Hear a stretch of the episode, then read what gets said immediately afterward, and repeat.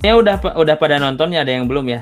Aku mau nanya aja Teh Trisi sama Teh Trisi dan teman-teman, part mana yang paling berkesan, yang paling insightful, yang ini parah sih. Nah gitu tuh. Yang dari Teh Trisi dulu deh, bagiannya apa? Kayaknya bukan dari aku dulu karena itu yang bakal aku jelasin. Jangan dulu berarti. Aduh, jangan dulu ya. Yang mana nih? Siapa yang udah nonton? Boleh dong spoiler. Tempat potong rambut. Kenapa Yog? Yang itu Yog? Kenapa kok tempat potong rambut nih? Yang adegan akhirnya ia menceritakan. Boleh open mic? Boleh open mic. Gimana Yog? Oh, ntar suaranya jelas nggak? Jelas. Oh, oke. Bismillah. Assalamualaikum. Kenalin, nama saya Yoga. Waalaikumsalam. Kenapa suka di yang tempat potong rambut, terutama yang pas ini, yang pas bagian si dua-duanya udah masuk ke tubuhnya Joe. Nah, kan dia mau potong rambut ceritanya. Dan intinya si dua-dua ini nyeritain soal kehidupan ketika dia masih di alam jiwa. Terus orang lain pada nyimak kan, dan sampai akhirnya lupa si pemotong rambutnya itu namanya siapa, sampai akhirnya dia cerita soal kehidupannya yang ternyata menjadi seorang pemangkas rambut itu bukan apa ya, keinginan utamanya itu pengen jadi dokter hewan, jadi dokter hewan. Nah akhirnya dia nyeritain alasan kenapa dia bisa jadi seorang pemangkas rambut, dan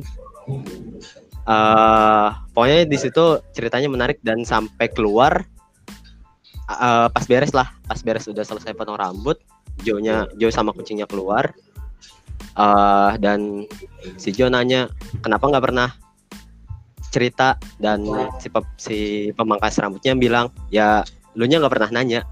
Dan dari situ kayak kayak dapat sesuatu aja, kalau misalnya ternyata kalau kita pengen tahu apa ternyata topik yang kita bahas kepada orang lain tuh, misalnya kayak kita ini nganggap itu seru, orang lain pun ternyata punya topik lain yang pengen dia bahas ke kita gitu, tapi kita orang lain tuh pengen kita buat mancing topik itu, enggak gimana ya, gitulah kurang lebih. Okay, makasih. Cukup kebayang sih, jadi kita juga, maksudnya orang lain juga punya topik menarik ya yang bisa kita gali gitu ya, bukan hanya tentang dunia kita aja gitu mungkin ya, Yoga ya.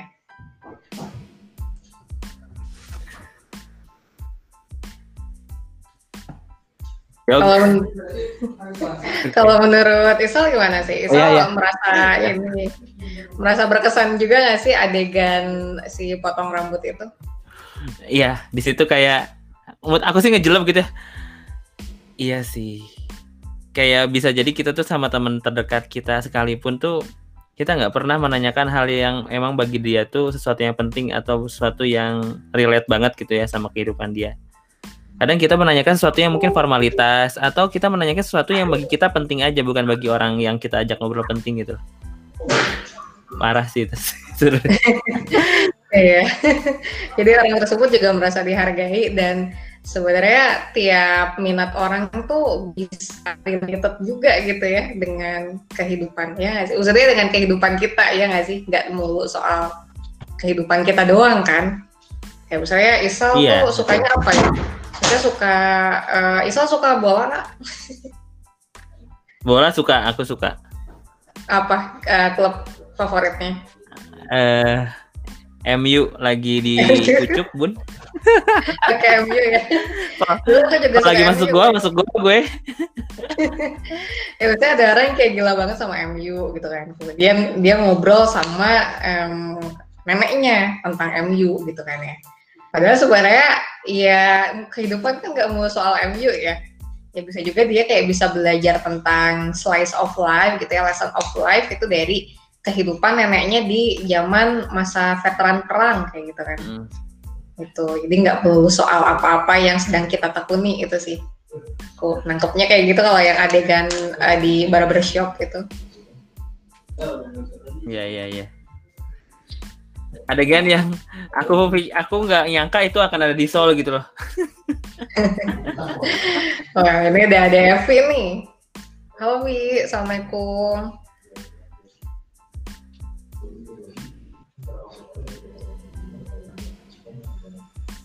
Wi, cekcok cik.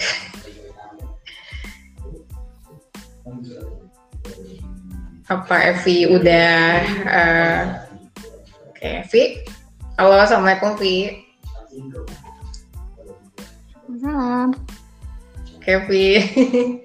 Halo. Halo, Vi. Kedengaran suara kita? Wait. Halo. Mungkin halo. Vi. Oke. Siap. Kedengeran ya? Install dulu ya Bun ya? Iya, lama. Padahal mungkin Isal mau jelasin kenapa kok kita pindah di Meet, kenapa nggak di Zoom aja? Oh iya, boleh ya. Aku ini dulu, penjelasan dulu ya. Jadi sebenarnya teman-teman kalau dari di Zoom itu kalau kita share screen videonya tuh nggak muncul gitu. Nggak muncul filmnya tuh dari Disney Hotstar-nya, tapi kalau di Gmeet itu bisa. Karena aku pernah pengalaman kita nobar gitu pakai Gmeet gitu ya, pakai akun Disney Hotstar-nya punya aku, bisa gitu, lancar.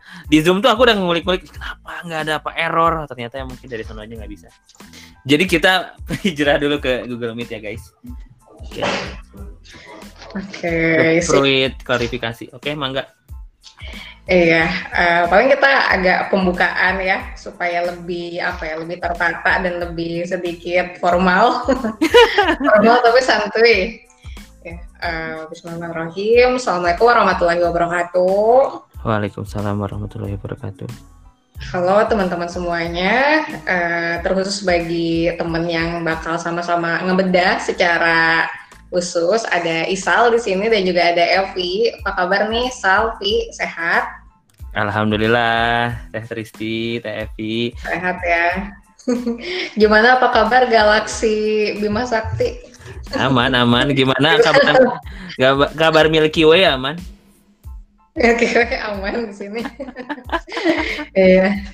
Ini kita si backgroundnya soal galaksi supaya mirip-mirip ya sama film Soul, kan ada kayak gambar-gambar galaksi gitu kan ya di Soul. Itu dari mana gambarnya? Ini ada di Google Meet kan, Bi? Pakai HP, nggak tahu aku caranya gimana ya. Ya ini pakai laptop jadinya bisa gitu. Itu. Nah, jadi apa yang bakal aku bahas di Soul ini lebih ke arah apa ya, maksudnya kayak pemaknaan pribadi aku dan aku hubungin sama teori-teori psikologi populer. Nah ini pasti bakal dikritik dan dicermati nih sama Bu Evi di sini. Orang merupakan master psikolog ya, sedangkan aku kan cumanya abal-abal lah gitu. Mungkin nanti kepada Evi nanti punten pisan, silakan nanti dikoreksi kalau misalnya ada yang salah kayak gitu. Dan juga pemaknaan ini juga berlandaskan juga dari perenungan pribadi gitu ya, maksudnya pengalaman pribadi juga, kemudian dengerin curhatan orang lain tentang sebenarnya aku tuh kayak nggak bisa, maksudnya kayak mikirin jauh-jauh, mikirin tujuan ke depan tuh seperti apa kayak gitu. Dan aku ngerasa kayak related banget sama apa yang digaungkan soal si film Soul ini gitu. Tapi sebelumnya aku izin ya ke Evi dan juga Isal dan juga teman-teman untuk maparin trailer dari boleh. Soul ini. Oke, sip, aku share screen.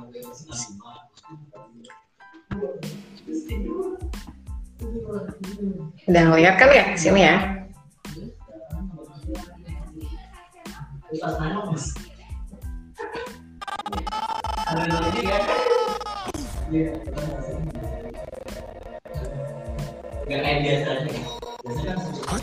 Sorry. What is this place? What's your name, honey? I'm Joe. I teach middle school band. Honey, go for it.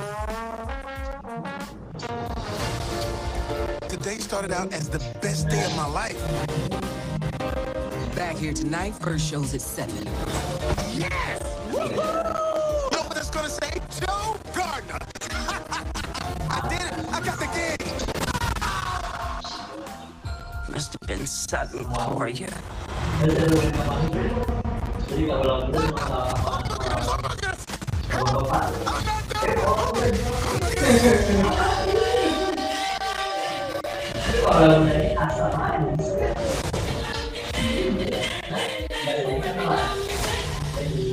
Huh? Is this heaven? No, it's the great before. This is where new souls get their personalities, quirks, and interests before they go to Earth. Meet 22. I don't want to go to Earth. Don't play this. I don't want to. Okay, look, I already know everything about Earth, and I don't want anything to do with it. You're missing out on the joys of life, like pizza. I can't smell. We can't taste either. All that stuff is in your body. No smell, no taste. Or touch. See? Okay, I get it. Wow. It's my life. Is all this living really worth dying for?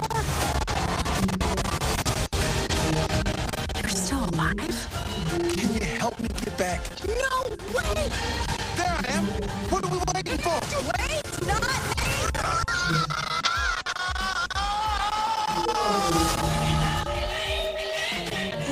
This week... What is it? 151,000 souls going to the great beyond every day. And I count every single one of them. The counts off. Huh. Oke, begitulah trailer dari film Soul ya, kawan-kawan. Itu. Nah, jadi ya mungkin ada beberapa teman-teman di sini yang udah nonton dan ada juga yang belum. Nah, jadi di sini aku bakal nge-share apa ya? Maksudnya kayak cuplikan beberapa adegan dari filmnya. Tapi insya Allah tidak akan mengurangi gregetan ketika teman-teman nonton langsung kayak gitu. Gitu sih. Nah tadi kan sebenarnya Yoga udah bilang gitu ya tentang apa sih yang bikin menarik dari film ini. Mungkin ada satu lagi deh teman-teman di sini selain Elvi dan juga Isal yang pengen berbagi tentang apa sih yang apa ya maksudnya bagian mana sih yang paling menarik ketika nonton film Soul? Mungkin bisa open mic karena ini kan bakal direkam dan insya Allah akan dijadikan podcast ya Sal ya. Gitu. Mungkin ada yang mau share tentang pengalaman nonton Soul dan bagian yang paling berkesan? Boleh, tadi kan banyak yang bilang, oh udah pada nonton nih. Maksudnya kayak, aku udah nonton. Ada nggak? Aku punya bagian aku suka. Boleh-boleh Kalisa, gimana tuh? Kalau aku sih sukanya waktu pas di bagian si Joey-nya tuh udah tampil kan tuh. Terus dia nanya ke siapa sih yang si cewek yang dia tuh nanya kan. Terus habis ini apa? Terus kata dia kan, kata si cewek itu ya besok tampil lagi kan. Terus si Joey-nya tuh kayak ngerasa harusnya dia ngerasa berbeda gitu. Tapi ternyata terus cewek itu bilang katanya yang soal ikan itu ada ikan kecil nanya ke ikan tua di mana lautan itu. Terus kata si ikan tua itu, ini kita udah hidup di lautan. Terus kata si ikan kecil, ini bukan lautan, ini kan air gitu. Jadi kayak apa itu tuh kayak ada makna tersendiri, kayak ternyata sesuatu itu tuh sebenarnya ada, cuma kita nggak sadar aja gitu. Oke, iya kayak misalnya ada mungkin teman-teman di sini yang masuk ITB gitu ya, masuk ITB yang udah benar-benar didamba. Nah, aku sendiri satunya bukan ITB sih, tapi aku juga meraih jurusan yang memang aku inginkan gitu ya di Unpad. Atau mungkin teman-teman di sini ada yang masuk ITB atau nggak misal masuk perkuliahan yang diinginkan. Mungkin ketika teman-teman pertama gitu ya, pertama meraih si cita-cita tersebut kayak ngerasa euforia gitu ya, kayak seneng banget. Tapi ketika lama-lama ketika ngejalanin tuh kayak ya justru kayak kelihatan apa ya, mulai kerasa strugglingnya seperti apa, dan malah jadi kayak biasa gitu ya ketika teman-teman berkuliah di ITB atau jurusan yang memang teman-teman inginkan gitu. Jadi si euforia itu mulai menghilang, kemudian diganti dengan rasa struggling kayak gitu. Jadi kayak oh iya gue masuk ITB ya oke, maksudnya keren gitu kan, tapi ternyata pas dijalanin kayak biasa aja gitu. Mungkin Isal pernah ngalamin momen kayak gitu nggak, Sal? Isal kan maksudnya masuk ke salah satu pesantren yang lumayan prestisius juga ya. Iya ya, aku ngerasa sama ya di waktu dulu sih. Karena aku belum sadar kalau pesantren itu kayak wow banget gitu, waktu di dalamnya tuh nggak sadar. Jadi selalu ya rumput tetangga selalu lebih hijau ya Bun ya. Selalu ngelihat, itu keren ya. Wah, jadi kayak gitu keren ya. Padahal orang-orang mikir lu keren loh Sa kalau di sini gitu. Tapi aku yang biasa aja gitu. pernah seperti itu sih. Iya. Maksudnya kalau aku ngelihat alma maternya Isal tuh kayak keren banget, dan bahkan proses masuk ke sana tuh ketat gitu ya, soalnya setahu aku ya. Susah masuk, lebih susah keluar. Iya, mungkin kayak mirip-mirip ITB kayak gitu ya. Iya, cuma ini lebih, mungkin ini kayak masih bocah sih, masih gimana ya. Kita anak-anak SMP, anak-anak SMA, terus kayak harus hidup di yang dalam kondisi seperti itu dan sangat disiplin. Jadi mungkin beda, gak apple to apple sih sama ITB, cuma ya setiap ranah ya punya rasa-rasa yang sulitnya gitu masing-masing sih. Karena godaannya luar biasa ya. Kalau di pondok itu kan beda sama yang di luar, udah lebih bebas segala macam. Di pondok benar-benar sangat-sangat terbatas, tapi kita perlu hidup dan survive di tengah keterbatasan itu. Iya, malah ketika udah tahu, maksudnya ke orang-orang yang ada di dalam pondok tersebut itu apa ya, justru ngerasain sih struggle-nya itu ya. Iya, maksudnya sih prestisnya gitu. Mungkin Isal mau cerita apa nama pondoknya? Pokoknya yang Jawa Timur di Ponorogo. Ponorogo, oke. Itu pokoknya ya teman-teman ya. Gitu. By the way, aku lupa untuk sebutan teman-teman TM Karir itu apa, sahabat TM Karir ya? Apa sih teman-teman? Umat apa, boleh lah. Umat, aduh, jemaah gitu ya. Mungkin kita bilangnya kayak sobat TM Karir kali ya, biar asik gitu. Boleh sobat. Sobat, oke. Nah, jadi kalau aku pertama-tama yang mau aku share adalah ini ada mirip sama curhatan beberapa teman aku gitu ya sebelum aku nonton Soul. Jadi ada beberapa teman aku yang bingung gitu kan ketika semisal mereka ditanyakan tentang kedepannya mau ngapain sih, misal mereka habis ikutan seminar motivasi atau misalnya seminar pranikah dan lain sebagainya gitu kan, atau misalnya bikin CV pernikahan gitu. Mungkin ya Isal udah pengalaman mungkin ya.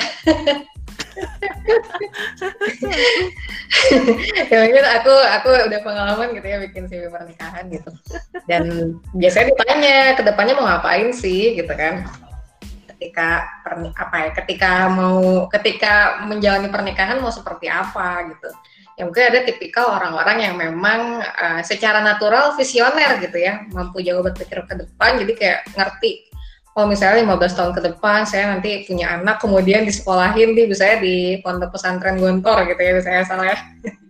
Terus habis itu mungkin anak kedua mau misalnya dikuliahin misalnya di Stanford University, ada mungkin yang tipikalnya seperti itu. Tapi ada beberapa teman aku yang kayak bilang bingung sebenarnya ketika emang gue tuh disuruh untuk mikirin masa depan tuh seperti apa kayak gitu. Meanwhile, beberapa kenalannya mereka ataupun misalnya seminar-seminar motivasi itu kayak menyuruh mereka untuk berpikir jauh ke depan mau seperti apa. Kemudian apa peran saya nanti gitu kan ke depannya. Hal-hal yang sifatnya mungkin kayak terlalu heroik gitu ya bagi mereka, terlalu megah.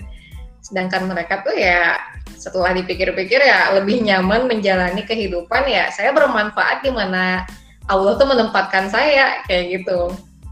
Gitu sih. Jadi ada tipikal teman-temanku yang memang ketika memang di talent mapping pun itu si bakat futuristik yang berkaitan dengan perencanaan masa depan itu memang rendah, dan ketika akhirnya aku diskusi sama teman aku juga kayak nasehatin kayak gini, bukan nasehatin sih, mungkin kayak ngasih insight gitu ya, bahwa oh iya, maksudnya kayaknya memang Allah menciptakan kamu itu, gitu kan. Itu bukan untuk berpikir jauh ke depan, mau kayak gimana, tapi ya nampaknya ketika memang mau berkomunikasi ke Yang Maha Kuasa pun lebih ke arah, ya Allah tempatkanlah aku sesuai dengan apa yang aku mau dan aku akan berjuang gitu. Karena aku tidak punya ide, maksudnya aku tidak, apa ya, kayak susah untuk berpikir ke depannya aku harus ngapain. Maka aku mempercayakan hidupku itu dialirkan olehmu gitu, dan aku akan berjuang semaksimal mungkin di ranah tersebut gitu. Ternyata ada orang-orang yang seperti itu gitu kan, dan aku kayak bukan baru nyadar sih, dan akhirnya dia kayak tersadarkan tidak bisa menuntut orang untuk kayak berpikir jauh ke depan gitu kan. Terus misalnya kayak Isal pengen bikin perusahaan yang memang menguasai dunia gitu ya. Futuristik gitu ya, pengen kayak menguasai dunia gitu, kayak musuhnya Powerpuff Girl gitu, atau musuhnya Power Ranger. Itu sih. Ini ada ada Farli Muhammad siapa ya yang tadi raise hand, mungkin mau open mic, mau menyampaikan pendapatnya atau sharing gitu. Oh iya boleh Kak. Oke, mangga Kak Farli. Ya halo semuanya. Perkenalkan dulu, nama saya Farli. Ya, halo Farli. Ya, kalau dari aku part yang benar-benar menyentuh dalam hati dan pikiranku itu yang part dimana si Joy itu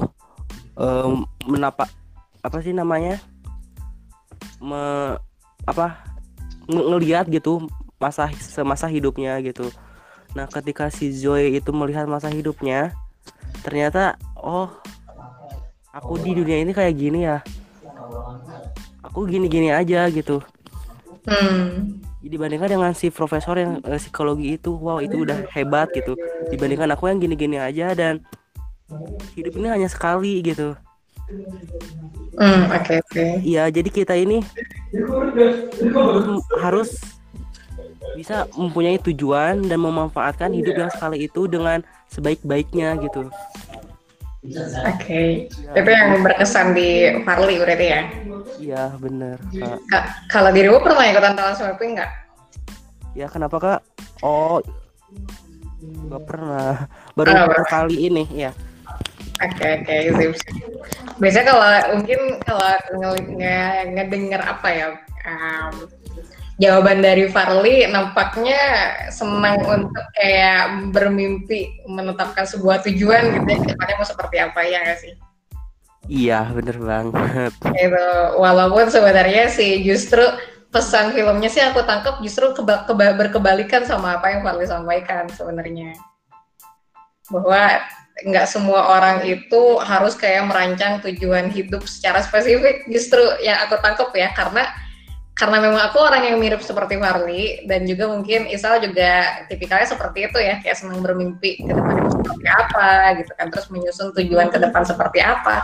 Tapi ternyata di akhir itu, akhirnya si Joy ini menghibur 22 bahwa 22 kan kayak merasa bahwa nanti ketika saya hidup saya bingung tujuannya mau ngapain. Terus kata Joy-nya, kamu nggak usah kayak ngedengerin ucapan orang gitu, bahwa hidup tuh harus punya tujuan yang memang benar-benar bermakna dan berdampak gitu ya bagi masyarakat.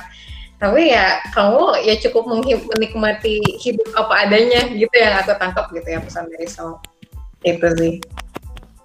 Itu dan ya aku maksudnya tangkap maksudnya Farli gitu ya, ketika memang mungkin ada di adegan di mana Joy itu melihat si profesor psikologi dan memberikan dampak kayak gitu. Gitu sih. Gitu. Maka kalau misalnya silakan teman-teman kalau misalnya ada yang mau raise hand gitu kan, terus menyampaikan pendapat, boleh. Mungkin dari Farli ada tanggapan, boleh. Tadi kan sempat maksudnya menyatakan apa yang bikin berkesan, terus aku tanggepin. Terus gimana menurut Farli? Iya bener banget. Ketika pas di akhir itu ternyata si Joy-nya tuh ya udahlah Gina, dia memberikan nyawanya atau kartu buminya itu kepada si dua-dua gitu. Karena ya aku udah pernah ngalamin hidup gitu, kamu belum, ini untuk kamu aja gitu. Ya akhirnya si dua-dua itu mempunyai tujuan ke bumi gitu dan mencari jati dirinya. Dengan si Jo-nya itu udah aku akan ke dunia selanjutnya gitu. Ketika ke si Joy mau ke dunia selanjutnya, ternyata seperti malaikat mungkin ya dibilangnya. Malaikat itu, "Jo, kamu ada kesempatan lagi loh ke dunia gitu." Ya. Terus dia beneran ini, "Iya, mau nggak?" gitu. "Oh iya, aku mau." Dan akhirnya si Jo nerima gitu. Jadi di balik itu, di sosok yang si Jo yang dari awal-awal ingin hidup kembali, ternyata dia udahlah aku udah nyerah, nggak akan hidup lagi karena ada orang yang lebih membutuhkan gitu. Ternyata di sisi lain juga ada orang yang membantu gitu, saling membantu. Jadi si Jo nolongin ke Twente itu, si Jo juga ditolong sama orang lain untuk bisa hidup kembali. Itu salah satu yang membuat aku berkesan, yang ketika Joy itu menolong 22 gitu yang bisa hidup di bumi. Nah ini sebelum kita ngobrol lagi, jadi aku pengen menunjukkan adegan di mana ini menggambarkan tentang bahasan pertama aku bahwa ya tiap orang yang memang berhak gitu ya punya harapan atau tujuan seremeh atau semegah apapun gitu. Tapi yang nggak semua orang tercipta untuk mewujudkan sebuah tujuan yang besar, kayak misalnya Bunda Teresa atau misalnya Thomas Alva Edison ataupun misal Abraham Lincoln dan lain sebagainya. Tapi emang ada orang-orang yang memang ya terlahir itu terlahir untuk ya menjalani hidup yang biasa-biasa saja tapi tetap bermanfaat gitu ya, walaupun skalanya mungkin dalam skala keluarga gitu ya, nggak harus misalnya skala se-Asia Pasifik gitu ya gitu. Jadi kita bakal ngelihat di adegan di mana di alam ruh ya, alam sebelum kehidupan, jadi ruh-ruh itu dimentor ternyata sama mentor-mentor yang sudah meninggal gitu ya untuk mencari jati diri mereka seperti apa, mencari tujuan hidup mereka. Ini ada di skin. Nah, di sini. Bentar. Aku share screen ya.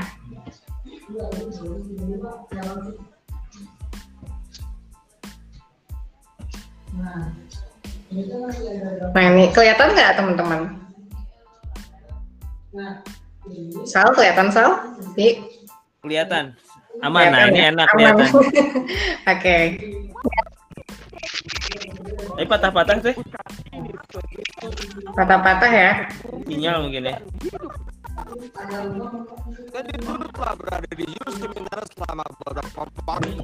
Mungkin pakai subtitle ya, maksudnya biar enggak. Iya, betul.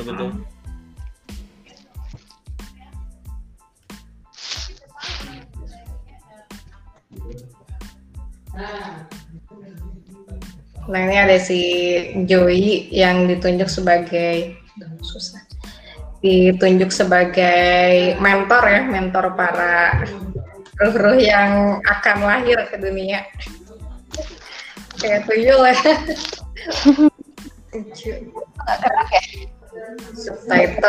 Subtitle pakai bahasa Indonesia ya. Kayak gini universal. Oke. Dan memiliki mentor terkenal seperti Gandhi, Abraham Lincoln, dan Bunda Teresa. Kami senang kau ada di sini, Dokter Mortensen.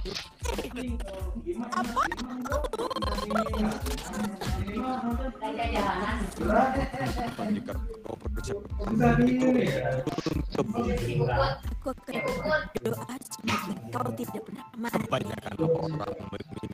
itu Pergilah, dan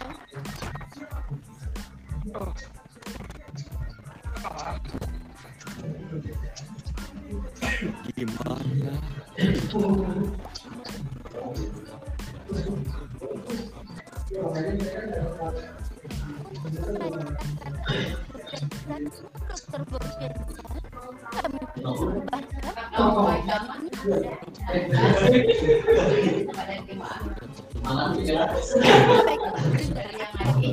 Luar biasa dan melakukan hal luar biasa. Tapi inilah yang akan kita lakukan. Kita di sini dalam keheningan sebentar, lalu kita keluar. Apabila sudah mencoba, aku kembali ke kehidupanku yang tidak hidup ini. Lalu aku menjalankan semua Bjorn. Lagi pula tidak akan berhasil. Aku punya ribuan mentor yang gagal dan sekarang mereka benci aku. Bunda Teresa, aku punya kasihan untuk setiap jiwa. Kecuali kalau aku tidak suka Copernicus. Dunia tidak berputar mengelilingimu, tuanku. Mohamed Ali. Kau sangat terkenal. Yang akan menjadikan kamu. Marie Antoinette. Bisa membantumu. Kita seorang muda. Terima kasih tapi tidak. Aku sudah tahu segalanya tentang bumi dan masalahnya dan itu tidak sepadan. Apakah ini ingin mencari? Aku tahu. Aku sudah nyaman di sini. Aku punya rutinitas. Aku mengapung. Kita untuk mengadakan hidupku lalu seminggu sekali kita membantu dengan salah satu muslim tidak bagus tapi aku perlu boleh aku jujur aku bukan jor dan apapun itu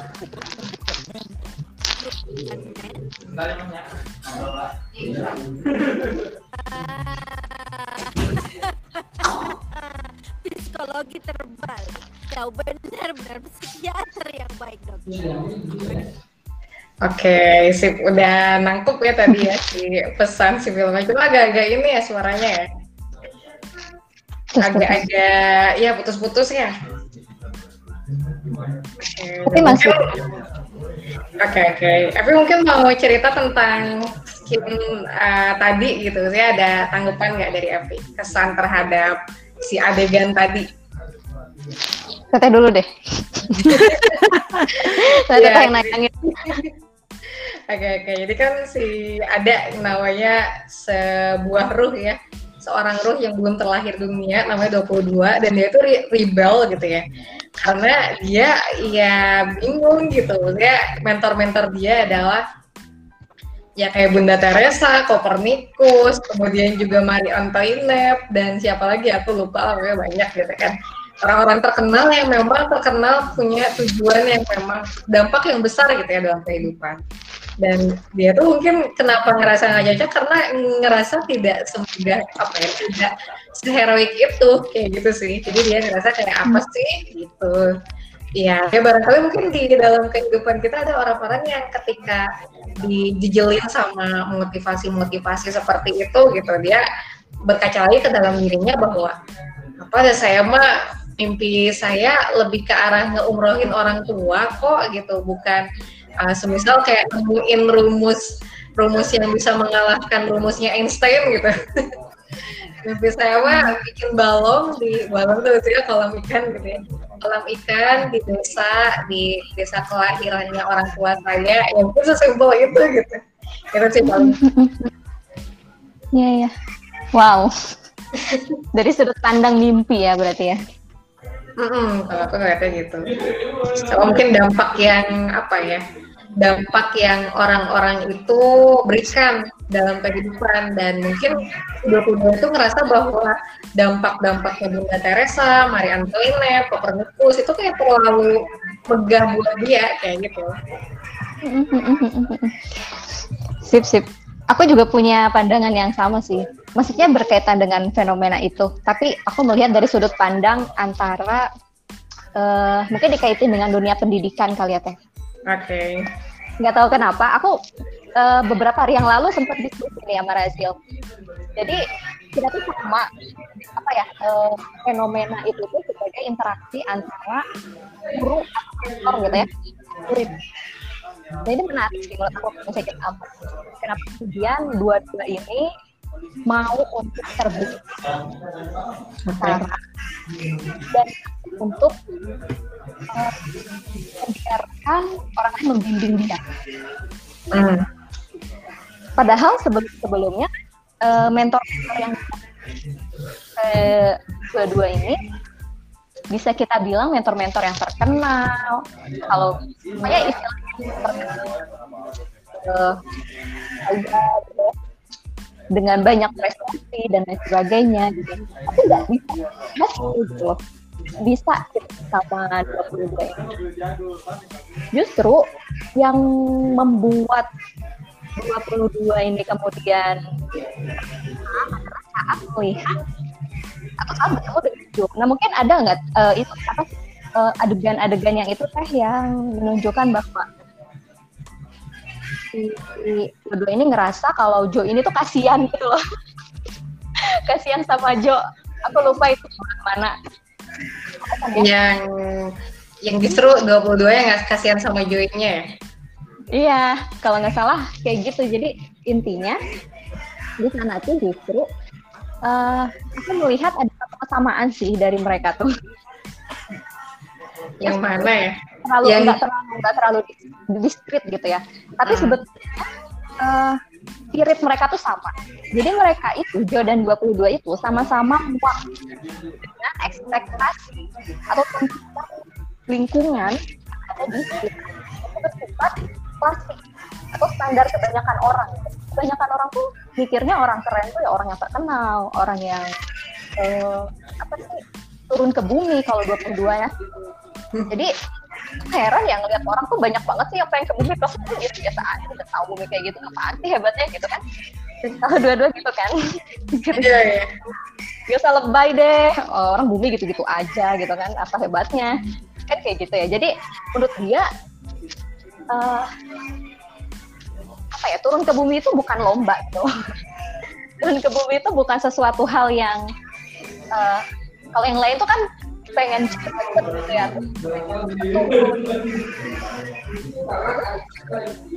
Nah terus itu juga sama.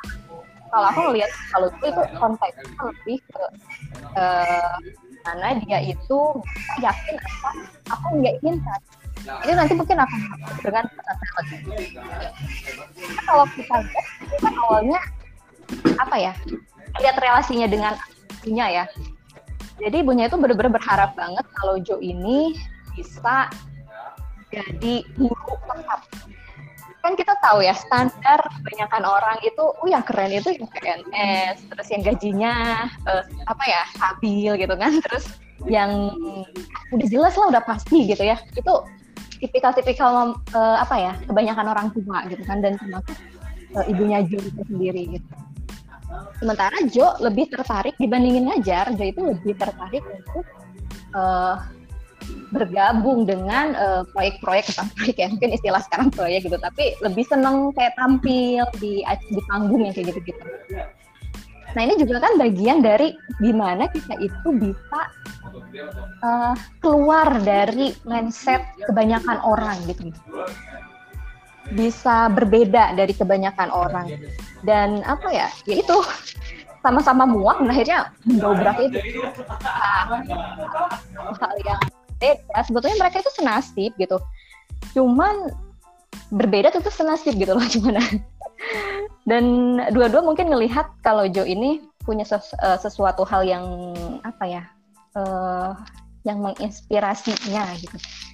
Jadi yang aku tangkep bahwa relasi murid dan guru itu sama-sama belajar sebenarnya. Mereka saling melengkapi. Halo, kedengeran suaranya? Kedengeran, Teh, lanjut. Kedengeran. Jadi,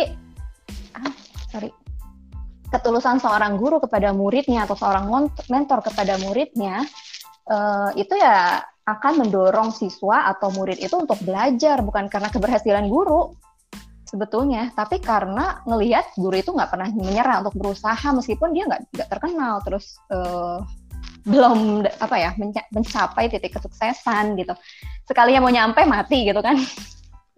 Dari situ kenapa gitu akhirnya si guru itu bisa membentuk dua-dua agar memiliki api semangat. Meskipun sebetulnya hakikatnya, ya sebetulnya gerbangnya itu memang proses belajar itu gitu. Jadi bukan guru yang memiliki ilmunya, gitu. Bukan guru yang memiliki bakatnya. Guru itu cuman sebagai jalan atau gerbangnya aja gitu. Kan pada akhirnya dua-dua sendiri kan yang menemukan. Sebetulnya apa yang bikin dia apa ya istilahnya dia merasa semangat. Itu sih singkatnya. Halo. Halo, aku dengeran. Dah, Tristi ke mute. Sorry. Oke, makasih banget buat Bunda FP itu yang udah share mengenai pemahamannya. Lebih fokus ke relasi guru dan murid ya. Jo sebagai guru, kemudian 22 itu sebagai muridnya gitu. Iya ya. Sama-sama. Semua guru, semua murid. Sama guru, semua murid ya. Justru murid justru lebih lebih mudah belajar ketika ngelihat gurunya itu sosok yang tidak sempurna, tapi berusaha untuk struggling gitu ya. Berusaha untuk bisa berjuang di tengah ketidaksempurnaannya. Dan aku ngerasa guru-guru yang seperti itu tuh memang lebih hidup sih ketimbang yang lebih ke arah teori, tapi mungkin tidak menunjukkan proses bagaimana ia susah payah gitu ya menerapkan teori tersebut. Gitu. Iya, itu juga bisa menjelaskan permasalahan pendidikan sekarang teh. Kalau kita lihat kenapa banyak anak-anak nakal, itu kemudian mereka susah untuk berubah karena mereka udah banyak di judgement duluan. Iya benar. Mereka udah diposisikan sebagai orang yang gak ada seorang pun yang bisa ngadepin dia gitu loh. Mindsetnya gak dirubah gitu. Bukan hanya mindset anaknya, tapi mindset lingkungannya tuh udah terbudayakan. Pada akhirnya si anak itu ketika mau berubah, dia butuh effort yang besar gitu, karena memang ya udah terlanjur lah, ngapain berubah gitu kan. Ya udah dikenal kayak gitu. Jadi memang pendekatan kepada setiap anak, setiap orang itu berbeda-beda. Jadi nggak bisa kita samakan, termasuk anak yang dikategorikan nakal, nggak sedikit anak yang dikategorikan mereka pintar gitu. Cuman kita tahu gitu loh, gimana cara untuk membuka komunikasi dengan orang seperti ini, gitu, dengan anak seperti ini, gimana biar dia mau terbuka, dia mau ngedenger. Ya kita dulu yang mau ngedenger, ya nggak sih? Iya, setuju. Karena pernah ngedenger kayak gini, jadi ada celotukan dari teman aku gitu kan. Jadi si teman aku itu pernah ikutan orientasi di kampusnya tuh di SBM gitu, SBM ITB, sekolah bisnis. Kemudian ada salah satu pemateri dari ospek ya kalau nggak salah, ospeknya bilang kayak gini, lo yang duduk di depan itu bakal jadi profesor sama dosen kayak gitu. Kalau yang di tengah-tengah itu lebih ke arah yang eksekutif lah kayak gitu. Dan kalau yang di belakang itu bakal jadi pengusaha. Dan orang-orang yang di luar, yang gak ikutan kelas ospek ini, itu bakal jadi bos-bos dari kalian semua. Dan ternyata teman aku tuh duduk paling depan, dan akhirnya dia melihat teman-teman yang gak ikutan ospek tuh beneran jadi bos gitu. Oh gitu. Iya, karena susah diatur ya. Susah diatur, dan kayak punya aturan sendiri tuh kayak menarik sih. Oh, iya. Gitu. Iya, so mungkin di sini ada yang ini ya, yang berpendapat ini ada warga bumi. Oke, kalau kita warga apa ya? Warga planet Saturnus ya. Kalau Isal, nah di sini ada beliau berpendapat seperti ini. Kalau saya nggak berani mimpi atau bertarget tinggi, lebih suka mengukur diri dan membuat goal yang realistis dengan kapasitas diri. Acuan yang cukup membantu itu konsep SMART. Specific, measurable, achievable, relevant, and time-based. Ini pelajaran kelas manajemen aku lah. Di kuliahan. Kalau Isa mungkin ada pendapat mungkin bahwa saya nggak berani nih bermimpi tinggi, lebih suka bikin goal yang realistis. Kalau Isa gimana? Sebagai orang yang pengen menguasai dunia. Kalau aku sih tipikal orang yang ini ya. Aku tuh punya gambaran besar tapi nggak yang spesifik malah. Mungkin seperti yang tadi ya. Jadi Enggak, aku nggak punya targetan khusus. Aku tuh agak sulit untuk bikin targetan khusus yang emang detail, runut, segala macam. Tapi aku tuh punya mimpi besar. Aku punya mimpi besar. Aku punya gambaran besarnya. Aku tahu konsep besarnya. Aku tidak smart. Aku tidak spesifik. Tidak measurable. Tidak apa tuh A-nya. Aku tidak achievable. Tidak relevan mungkin iya. Time based enggak. Mungkin relevan iya. Jadi R doang. Itu mungkin time dampak mungkin ya lebih karena time base-nya mungkin jangka panjang, misalnya 20 tahun yang akan datang gitu ya. Jangka panjang pun kan nggak yang dah nggak tahu kapan gitu kan, jadi lebih ke relevan aja sih. Ini relevan nggak sama aku, relevan nggak sama orang sekitar aku, sama orang-orang yang emang jadi objek aku, ini relevan lebih ke sana sih. Jadi kalau jika teman-teman bukan orang yang smart kayak aku dan butuh, baik lagi ya, butuh itu bisa karena lingkungan atau karena dorongan segala macam, butuh menjadi buat targetan yang lebih realistis. Smart ini bisa digunakan, tapi sejauh ini aku belum menemukan kondisi aku tuh perlu smart gitu loh teh, perlu dengan acuan ini. Ketika acuan ini digunakan malah aku nggak nyaman. Spontan ya. Malah nggak nyaman. Jadi lebih baik ya, lebih ke nggak tahu, ini connectedness-nya mentok banget ya, nggak mentok sebelum nomor 2, kayak ngerasa ada jalannya kok, santai aja sih gitu, udah ada yang ngatur kok gitu. Kita udah setawakal apa sih, kita udah minta tolong sekeras apa ke Allah, udah ngerengek apa ke Allah, terus ikhtiar kita udah sejauh mana sih, nanti Allah kasih jalan. Sangat tidak realistis, sangat tidak tidak bisnis plan apa ya segala macam ya. Kalau aku ngobrol ini sama anak-anak MBA mungkin diketawakan. Nah, Teh Tristi barusan ketawa, itu anak MBA. Oke. Cuma yang aku ambil dari soal ini, ya betul, semua orang punya caranya masing-masing. Semua orang punya, ini relate banget sama ini sih, talent mapping, kayak menjadi diri sendiri, tidak silau dengan apa pencapaian orang lain, dengan kerennya orang lain, dengan pola pikir orang lain. Jadi komparasi itu bukan dengan orang lain, tapi dengan diri sendiri. Di masa lalu udah lebih baik apa belum, udah lebih mengetahui diri apa belum, udah lebih produktif apa belum dengan apa yang kita miliki gitu. Jadi lebih fokus mencari jati diri dengan banyak aktivitas, selalu menemukan titik poin di mana kita tuh easy, enjoy, excellent sama earn, 4E ya. Easy, enjoy, excellent sama earn, itu 4E itu udah, saya itu selesai bagi aku gitu. Jadi goals-nya adalah ketenangan hidup sih, ketenangan gitu ya. Tenang. Ya udah. Itu aja. Futuristik, connectedness sudah sangat-sangat, udah analytical rendah, apalagi ya achiever tengah-tengah gitu, nggak terlalu dominan, terus ya gitulah. Strategi tapi bukannya jago juga nih. Aku strategi cukup tinggi.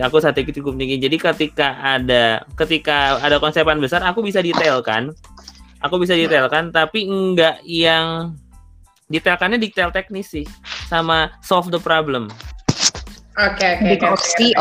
Lebih ke opsi-opsi, langkah-langkah kerjanya yang tepat seperti apa, efektif dan efisien. Iya, ngerti. Tapi kalau udah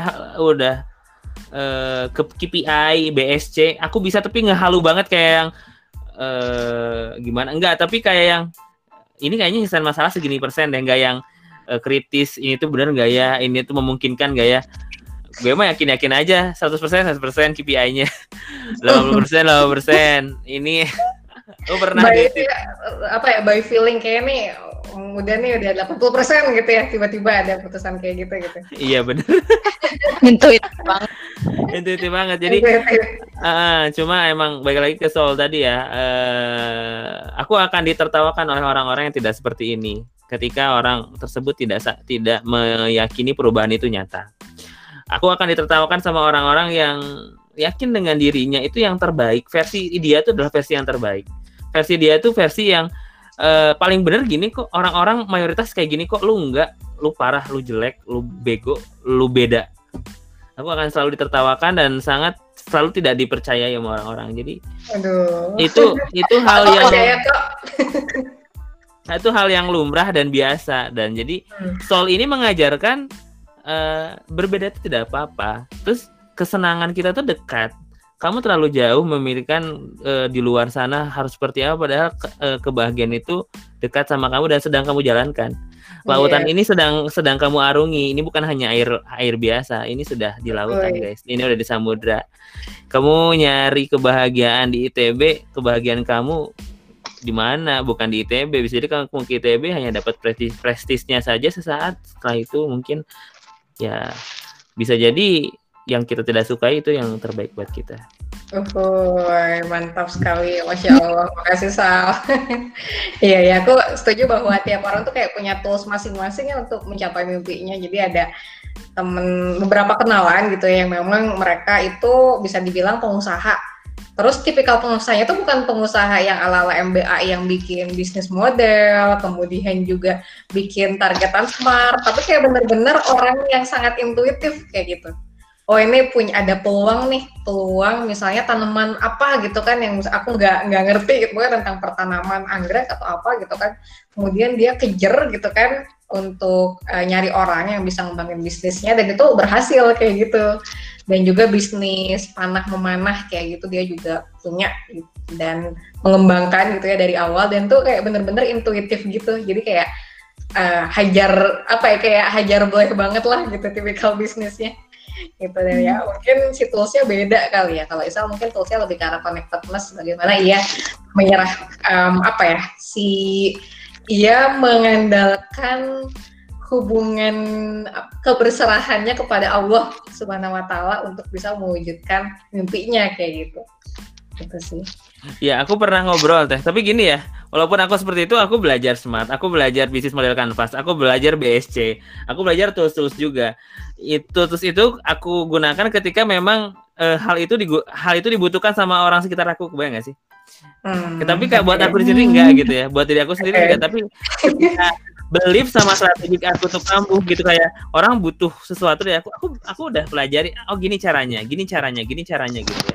Aku ngajarin karena aku nggak tahu orangnya seperti apa. Waktu itu ada satu orang teman aku yang mau bikin brand. Bayangin bikin brand itu kan karakter ya. Aku bikinin brand dia tuh sesuai karakter transamping. Kamu mau brandnya seperti apa? Oh, aku ingin brand ini tuh dia relator, dia signifikan. Dan dia analytical. Parah gak sih kayak sampai jadi brand gitu si karakter talent mapping ini tuh. Terus oke, dia itu masuk, karakter tuh masuk. Tapi ada satu yang gak bisa masuk, yaitu adalah ketika aku jelaskan tentang bisnis model kanvas. Ketika aku jelaskan bisnis model kanvas itu Enggak bisa sama dia tuh, enggak. Terus gak ketika masuk dia, ya?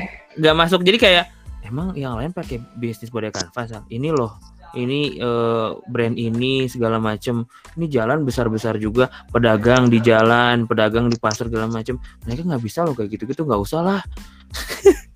Pedagang di pasar gitu pakai bisnis model kanvas, jualan bala-bala, kayaknya enggak gitu ya. Terus dia ada benchmarknya gitu di Shopee, ini Sal di Shopee Sal, jadi ini smart, ya pokoknya penjualannya udah berapa ratus ribu, dia nggak pakai bisnis model kanvas.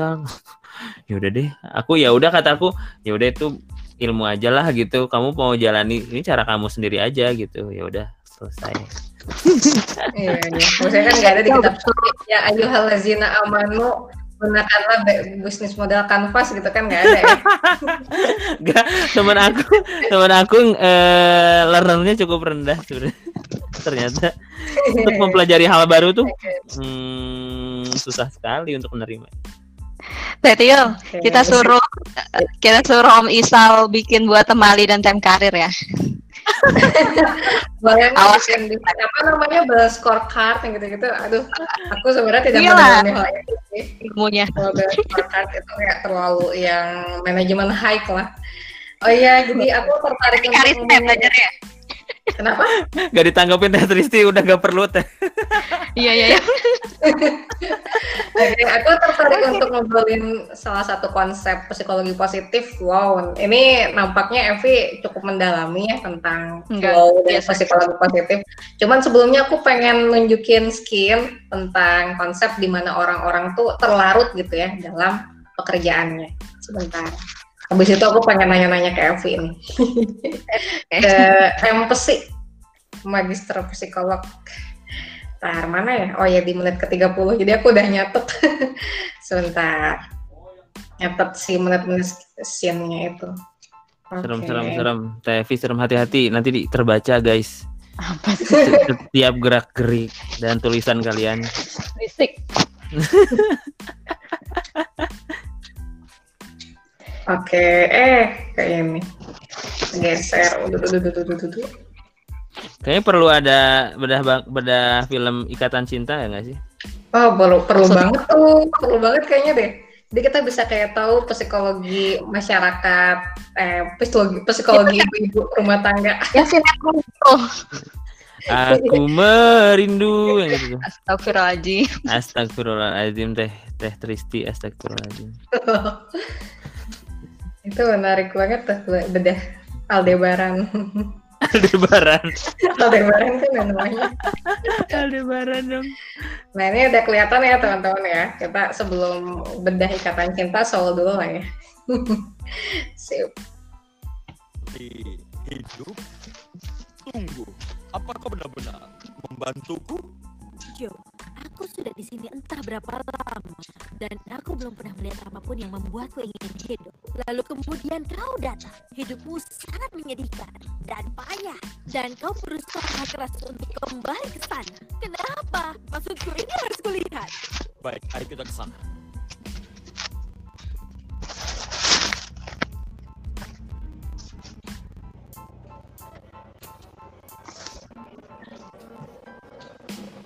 Tempat apa ini? Tahukah kau ketika manusia benar-benar menjadi sesuatu dan rasanya seperti kau berada di tempat lain, rasanya seperti kau di zonanya, bukan? Iya. Inilah zonanya. Ini adalah ruangan antara fisik dan spiritual. Tunggu sebentar, aku sudah di sini. Hari ini melakukan audisiku. Ini harus jadi tempat musisinya datang ketika mereka masuk ke aliran. Bukan hanya musisi. Perhatikan ini. Oh, Romeo. Gimana kau? Kalimatnya. Ups, lihat ini, aku telah ganggu tim ini beberapa dekade. Dan next kalah, satu angka lagi. Baik, di mana pria ini? Kau tahu, aku harus kembali ke pertunjukanku. Baiklah, maksudku dia biasanya ada di sini. Makhluk apa itu? Lari!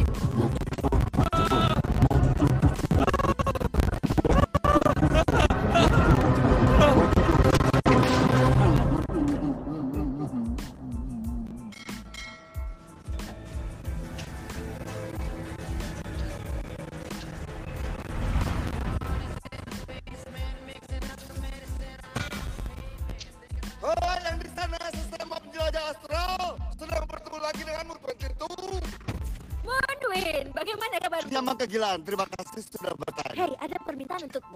Iya, aku mencoba kembali ke tubuhku. Apa kau bisa membantuku? Itulah yang kami lakukan. Kami adalah mistik tanpa batas untuk membantu jiwa-jiwa yang hilang di bumi menemukan jalan mereka. Aku Moon Winstar dan setiap melayani itu Winstar Dreamer Moon dan Star Win Moon dan itu Dreamer Win Dreamer. Orang-orang aneh ini akan membantuku kembali. Tunggu. Mari kita bawa jiwa yang hilang ini kembali ke rumah.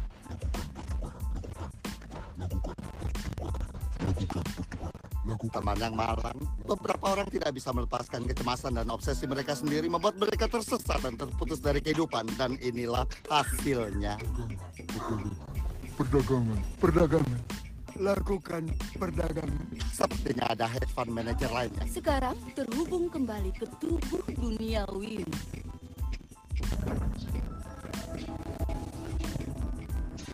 Wow, itu aku.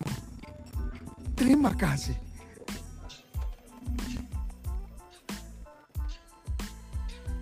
Apa yang kulakukan dengan hidupku? Aku hidup! Bebaskan dirimu! Cantik! Wow, dia kembali begitu saja. Jadi hanya ini yang harus kulakukan untuk kembali ke tubuhku. Oke, sip. Kita tentang dua keadaan orang yang berbeda di awal-awal. Maksudnya di bagian pertama itu adalah kumpulan orang-orang yang merasa terlarut gitu ya dengan pekerjaannya.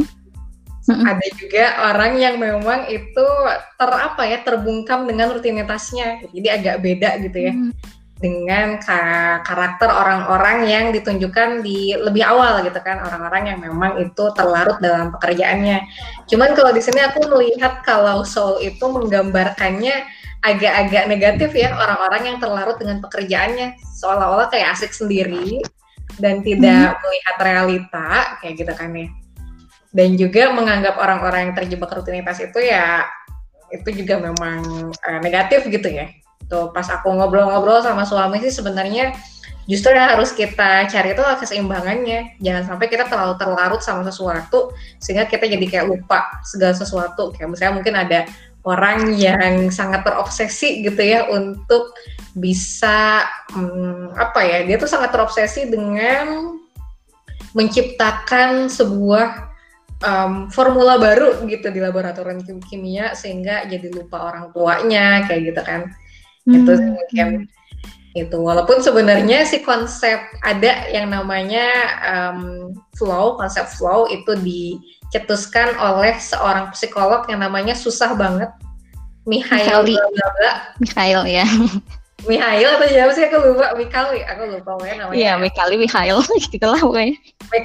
dan itu dia bilang ketika orang-orang itu beraktivitas dan dia sangat larut gitu ya dengan aktivitas tersebut, yaitu bisa membuat pekerjaannya itu menghasilkan kinerja yang benar-benar berdampak banget kayak gitu sih. Gitu. Kalau tanggapan Evi gimana nih dihubungkan dengan konsep flow ini? Wow, setuju banget ya. Ini juga sebetulnya nggak hanya berkaitan dengan flow ya, tapi juga talent mapping. Karena kan kalau kita lihat 4E, apa aja Kang Isal? Tadi apa ya? Mengetes. Easy, enjoy, excellent, dan earn. Enjoy. Enjoy itu kan sebetulnya bagian dari flow juga. Jadi gimana kita tuh ketika melakukan sesuatu tuh sampai bisa lupa waktu. Lupa waktu itu kan flow. Jadi saking enjoy-nya kita jadi kita tuh kerja udah 24 jam ya. Wah, gila itu nggak tidur-tidur gitu ya. Tapi sebenarnya ya kita bukan karena Rodi gitu, nggak ngerasa Rodi, tapi karena emang seneng gitu. Tapi betul sekali tadi Teh Tristi bilang memang harus seimbang gitu ya. Flow yang positif itu ya ketika kita bisa mengaturnya dan memang harus ada batasan-batasannya gitu. Tapi yang menarik dari scan tadi sebetulnya ada 3 hal sih. Aku juga sebetulnya pernah baca buku Karen Armstrong yang Masa Depan Tuhan ya. Jadi di situ disebutin jadi di situ disebutin antara seni dan spiritual itu ada di dimensi yang sama teh. Sebetulnya penuhnya salah juga ketika menggambarkan bahwa orang itu ketika dia khusyuk, dia tuh kayak nggak napak ke bumi. Nggak sih? Bener nggak? Jadi kalau khusyuk tuh kayak seolah-olah kita tuh terhubung dengan dimensi yang lain. Kayak ada transcendence. Kalau di psikologi itu jadi ada transcendence dimensi transcendence yang berbeda gitu loh dari kita. Ini mungkin kaitannya connectedness banget. Mungkin nanti bisa ditambahin juga. Sama Isal. Iya. Aku pernah baca transcendence itu. Gimana? Dan setuju sih kayak bahasanya nge-fly gitu, tapi nggak nge-fly kayak kondisi itu kayak menikmati aku nggak bisa membahasakannya. Jadi kondisinya emang benar-benar saking bahasanya mungkin saking khusyuknya kita tuh jadi kayak seakan-akan kalau bahasa ruqyahnya tuh sukmanya bukan ruqyah sih. Bahasa perjinannya sukmanya di kayak kemana gitu. Tapi sebenarnya itu kondisi dimana kita sangat-sangat menikmati flow tersebut sih. Jadi kayak benar-benar lupa waktu. Mungkin itu yang terjadi sama orang dengan bakat yang tepat mengerjakan dengan suatu bakat tapi mengerjakan sesuatu yang tepat di tempat yang tepat gitu ya. Itu akan menjadi seperti itu. Mungkin sedikit contohnya mungkin ya. Kita tanya TFI kalau dapat udah megang mic, udah dapat kesempatan berbicara, Itu insya Allah itu. Insya Allah tidak. Insya Allah lupa. Tergantung waktu. Tempat, tergantung tempat. Enggak sih. Nggak konsistensinya, gitu konsistensinya kepake banget. Tapi kalau aku sih gitu banget sih. Ketika dikasih kesempatan bicara, aduh itu tuh perlu banget ditegur, perlu banget diingetin. Udah waktunya habis, kalau enggak udah kelamaan itu benar-benar harus di itu. Kalau enggak kayak benar tadi kayak melayang, wah terus kayak orang-orang yang terbang tadi loh. Roh-roh yang terbang tadi itu kayak benar-benar kayak gitu. Ngomong kemana-mana kayak langsung salah iya gimana iya jadi memang apa ya sangat enjoy, tapi ketika memang berlebihan jadinya malah bisa jadi mengganggu orang lain gitu ya. Iya betul ya. Itu dia tergantung keenjoyannya sih, keenjoyannya ini aktivitas yang berhubungan dengan orang atau bukan dan iya maksudnya bergantung dengan bakat kita itu sesuai apa enggak gitu dengan apa aktivitas itu gitu. Jadi emang harus relate. Ya kayak misalnya ya kayak misalnya aku intelection nomor 2 nih ya di latest talent mapping assessment-ku gitu. Ya barangkali aktivitas aku mikir gitu ya di hamparan kasur terus habis itu mikirin tentang kehidupan, ya aku bisa berjam-jam gitu ya untuk mikirin tentang hal-hal dunia ini, tapi kan itu bakal merugikan aku gitu kan, aku misalnya jadi nggak mandi gitu kan, terus habis itu juga untuk merugikan orang lain, aku jadi kayak nggak nyediain sarapan misalnya untuk suami aku gitu kan jadinya. Iya, nah ini ada kaitan dengan bakat juga teh. Tapi aku mau nyelesain yang tadi dulu sih. Kenapa kemudian tadi digambarkannya dengan seni ya, banyak seni, terus kayak keterampilan. Karena kalau tadi betul, kalau misalnya keterampilannya ternyata sesuai dengan bakat, kita bisa sampai lupa waktu. Seni juga sama, yang di buku Karen Armstrong itu, seni itu kalau kita dalam spiritual, kita misalnya ibadah gitu ya. Kalau seni, itu misalnya di musik. Kita ketika menikmati musik, itu tuh mindful, terus kita flow. Dan itu biasanya nggak kerasa tuh, tahu-tahu tidur atau misalnya tahu-tahu kok nggak kerasa ya kita berapa jam dengerin musik. Itu tuh sama gitu loh, si apa ya dimensinya itu yang terjadi psikologis kita tuh sama, ada di state yang sama.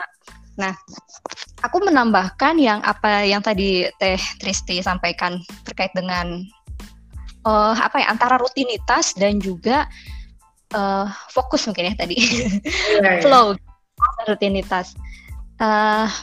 Gimana kita harus bisa menyeimbangkan antara apa yang biasa kita lakukan gitu, karena kan yang biasa kita lakukan itu tuh kalau nggak kita maknai dia akan kayak robot gitu aja nggak sih? Jadi nggak kerasa kita dilakuin aja gitu.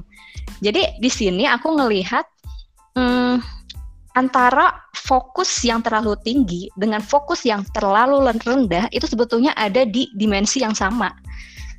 Oke. Kenapa? Ada dua hal, yang tiga.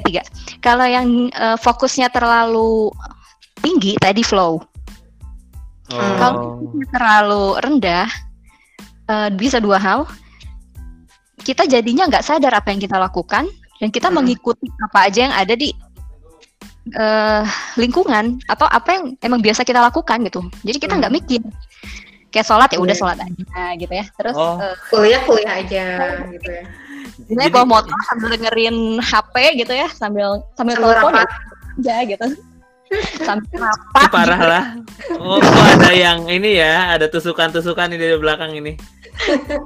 Gitu ya udah bisa aja gitu ya. Otak kemana gitu ya. Tangan kemana gitu.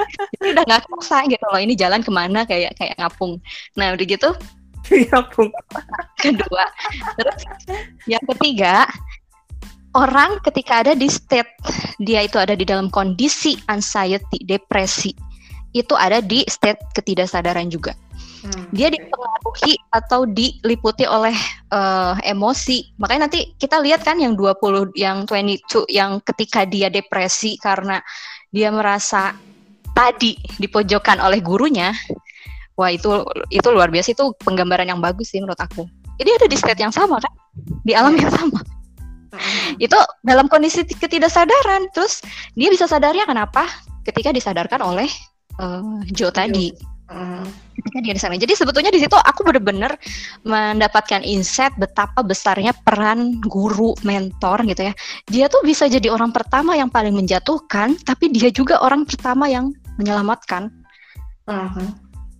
Makanya mentornya harus tahu ini ya, harus ketemu Abah Rama ya kayaknya, harus belajar ilmu tawakal. Jangankan mentor ya, aku pikir berapa banyak mimpi yang hancur dari rumah sendiri gitu. Iya. Jadi saya atau dari society gitu kan ya. Betul. Ini kan bisa konsepnya nggak cuma education ya, tapi juga parenting gitu. Mana sebetulnya orang yang paling berpengaruh bagi kita itu ya orang tua kita. Tapi orang yang paling berpengaruh itu bisa yang paling menjatuhkan gitu ya. Bisa juga yang memang paling buat kita bangkit. Jadi memang krusial banget. Iya banget. Wah, mantap. Iya. Jadi lebih ke arah kalau yang aku dapat dari Evi, kondisi di mana kita sangat fokus dan kondisi di mana kita kekurangan fokus itu bisa jadi ada di apa ya, mungkin ada di alam, bukan di alam yang sama, tapi bisa jadi ada kemiripan. Iya, kayak misalnya mungkin kayak gini, aku sehari-hari misal cuci piring, terus nyuci, ya dianggapnya kayak rutinitas doang kan, tapi ketika kita mulai kayak merasakan bahwa oh ternyata ketika aku mencuci piring, aku membersihkan noda-noda di piring seperti aku membersihkan noda-noda dalam hatiku, misalnya gitu. Ketika dimaknai gitu. Mohon maaf.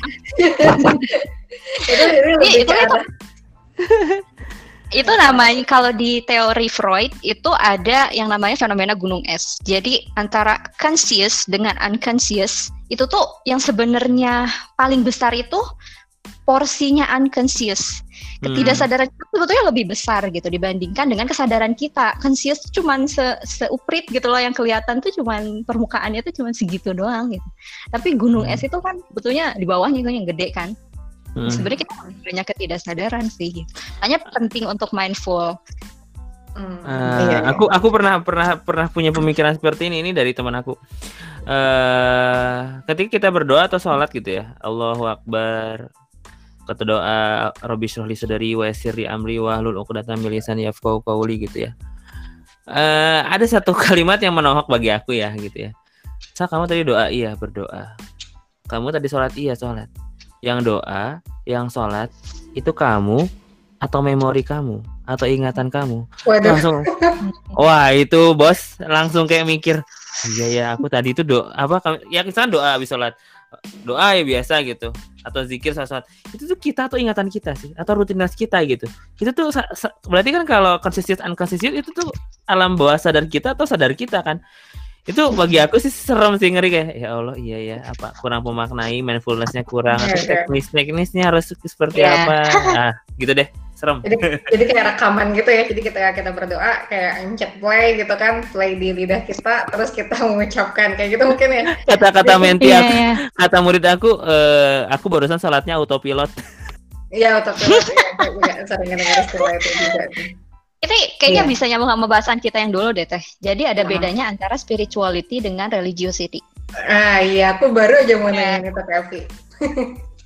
Ngebahas itu, jadi kayak spiritualitas ya ketika memang kita mengerjakan suatu amalan ibadah tapi ya berlandaskan itu wajib. Tapi kalau orang yang spiritualitasnya jalan juga itu, saya melaksanakan ibadah karena saya memaknainya. Karena itu adalah saat dimana saya terhubung kepada Allah, kayak gitu mungkin ya. Itu nggak sih, itu spiritual sama religius itu berdasarkan sebuah bakat atau bisa timbul dari bakat apapun? Bisa juga sih, bakat juga bisa ya. Kayaknya religius itu mungkin lebih besarnya di kayak konsistensi dan disiplin. Tapi kalau spirituality itu dari connectedness. Gitu. Tapi sebetulnya balik lagi sama orangnya ya. Maksudnya aku ngelihat ada ya, nggak tahu sih walau alam, tapi dia connectedness dan empatinya tinggi. Connectedness empati tinggi nih ada orang. Di dia merasa sangat mudah memaknai setiap mudah.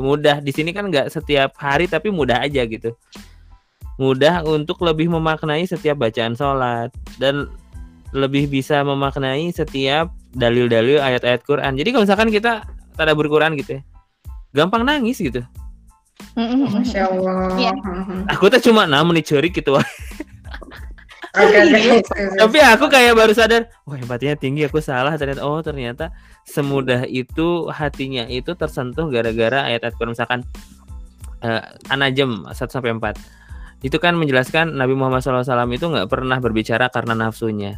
ya, wa ma yantiqu anil hawa, katakan di situ. Terus di apa ya, kita ini aja menganalogikan kayak pernah nggak sih punya teman yang benar-benar kita percaya gitu ya, yang ya kalau dia ngomong apapun tuh ya kita percaya gitu, dia mau bohong kita itu mah paling gosip atau apa, pokoknya kita tuh selalu berpikir positif tentang orang tersebut gitu ya.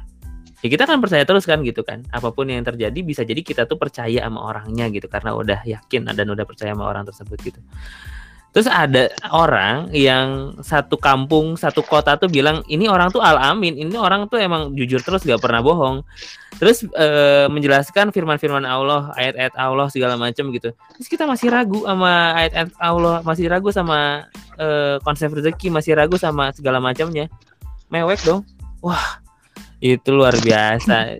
Dia pemaknaannya tuh. Aku diam doang bengong. Oh iya. Wah, jelek juga lagi segala macam ya. Aku ngerasa kesinggung atau gimana. Ini orang udah nangis. Sabar-sabar, udah. Justru mungkin dia bisa kayak memicu orang lain buat nangis gitu, Sal. Maksudnya dia tuh yang jadi awalnya gitu, tapi orang lain tuh kayak bisa ketularan gitu. Jadi nah, iya. Bisa kayak gitu kan. Mungkin tugas dia adalah membangkitkan sensitivitas orang lain terhadap Al-Quran yang orang lain tuh mungkin kayak nggak bisa secepat dia kayak gitu. Iya bisa. Tapi ya itu dia apa?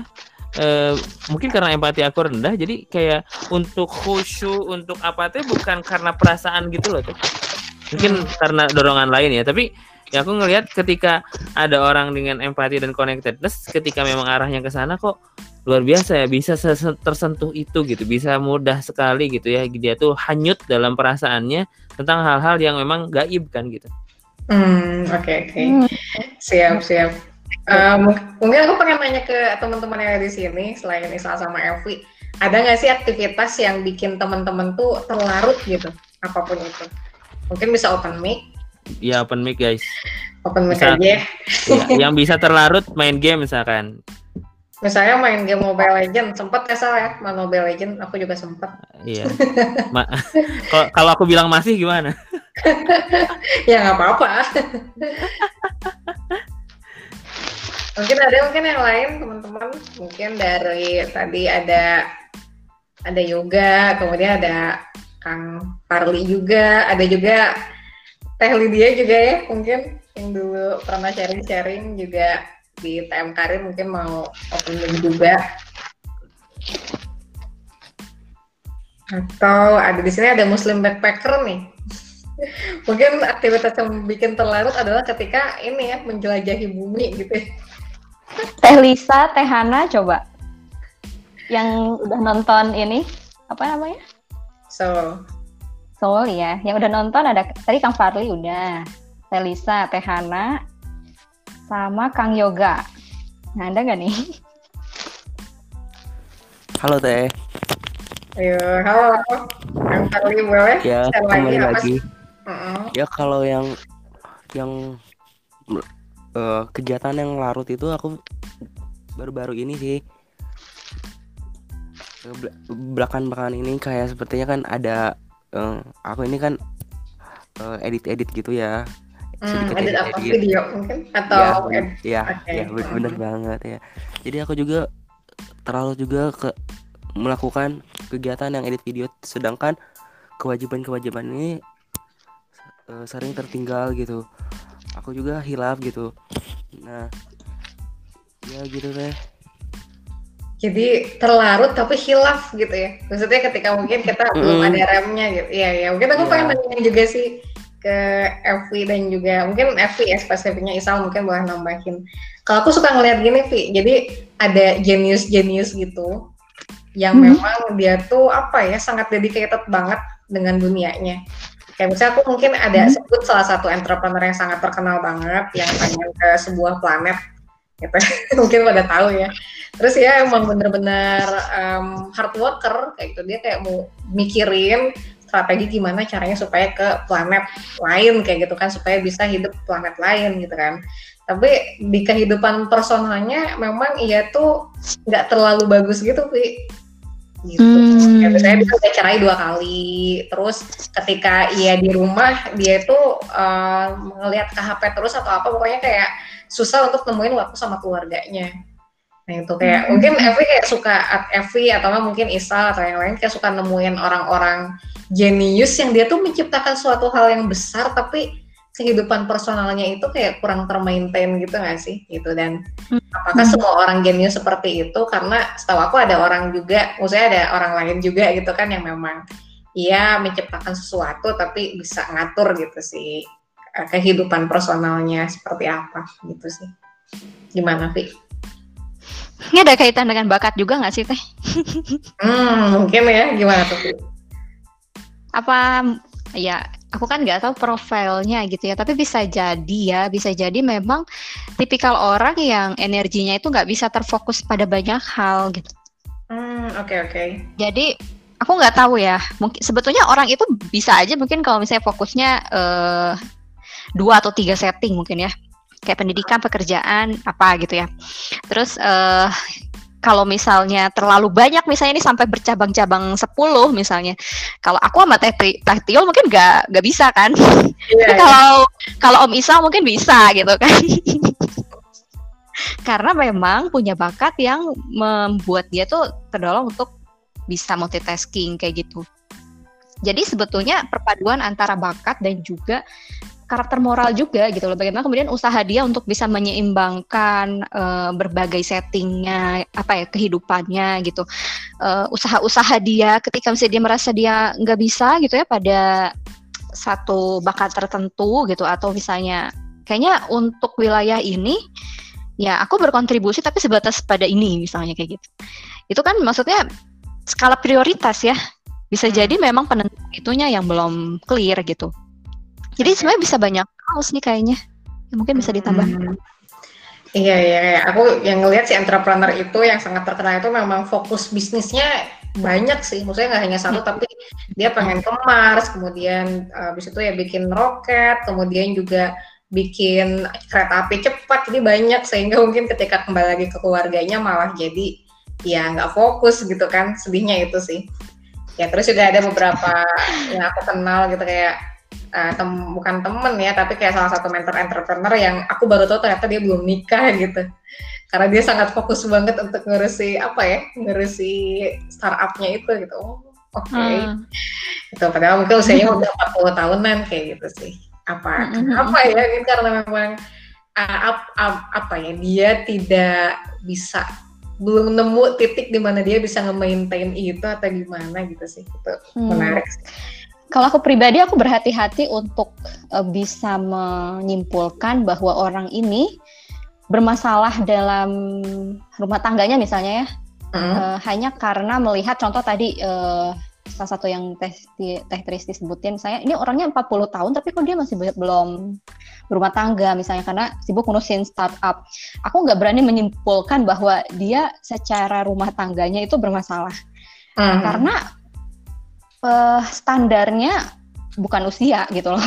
Sukses atau nggak sukses bukan standarnya bukan usia. Bisa jadi itu berbeda, memang standar dia itu bisa jadi memang karena memang kenyataannya mungkin dia belum menemukan yang sesuai seperti itu, atau misalnya ada hal-hal yang nggak kita lihat di balik itu gitu.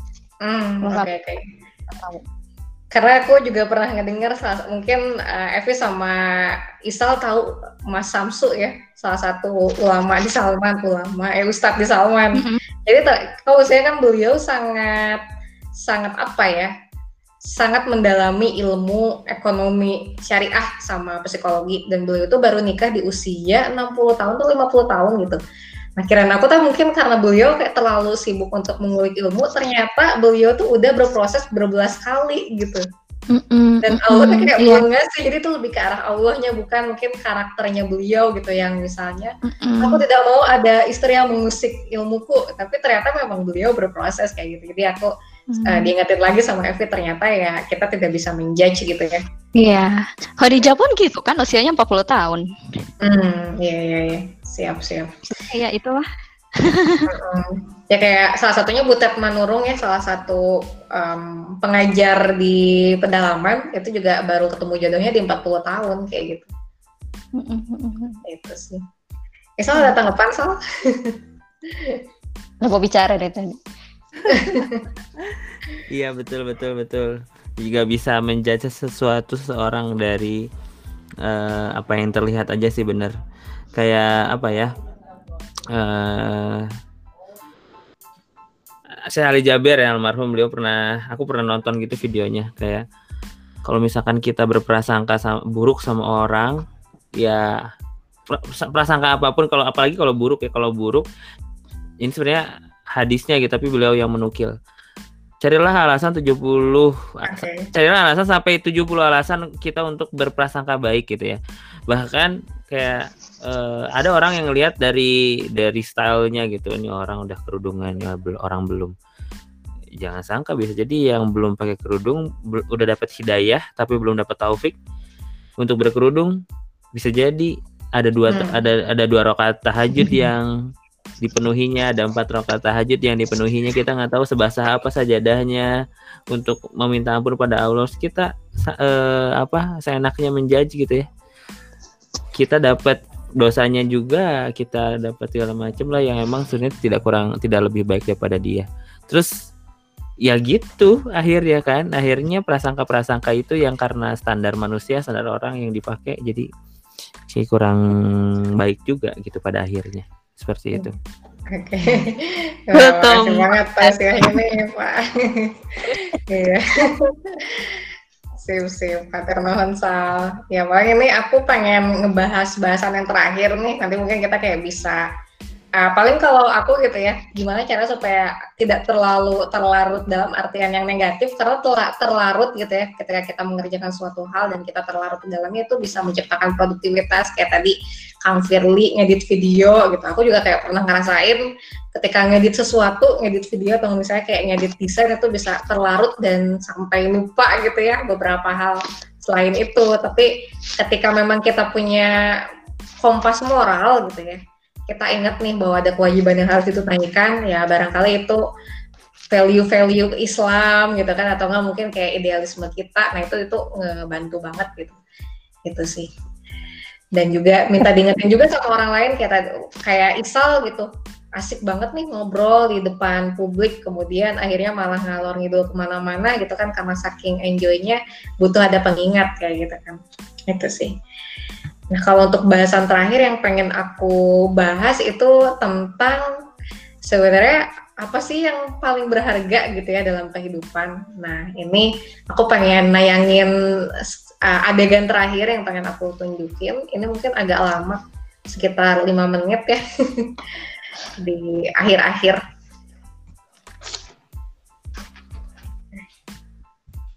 Oke. Nah ini, sip, aku share screen lagi ya.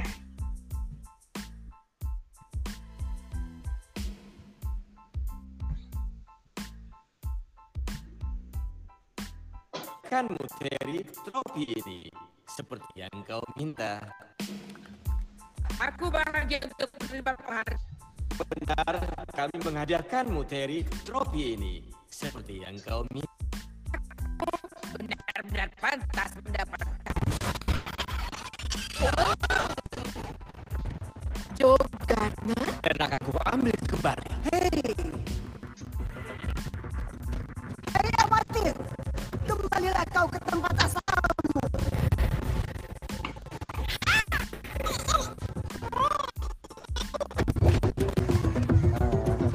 Berhenti, ada sesuatu yang harus aku beritahu. Hentikan. Hei, tidak. Tuan itu. Wow, apa itu saja? Tidak ada yang harus kita kerjakan. Tenang. Tuan Jitu, berhenti! Tuan Jitu, aku salah. Tolong, dengarkan sebentar. Kau siap untuk hidup, Tuan Jitu?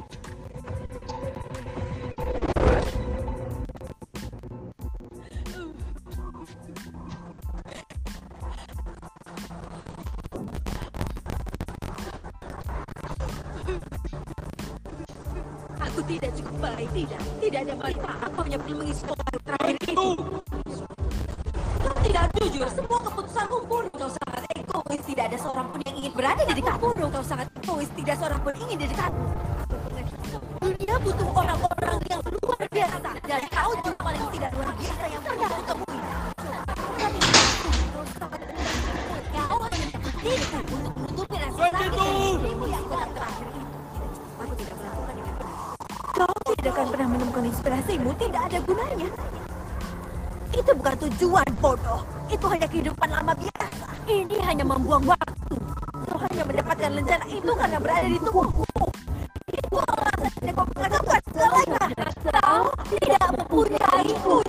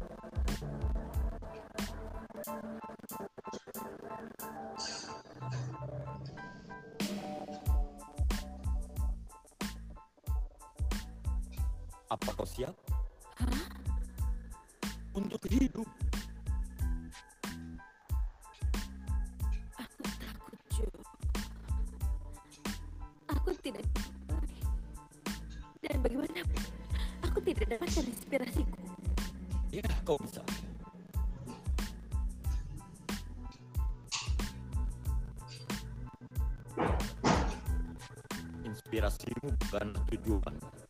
Kotak terakhirmu terisi saat kau siap untuk hidup. Ya, dan juga kau cukup hebat main musik jazz.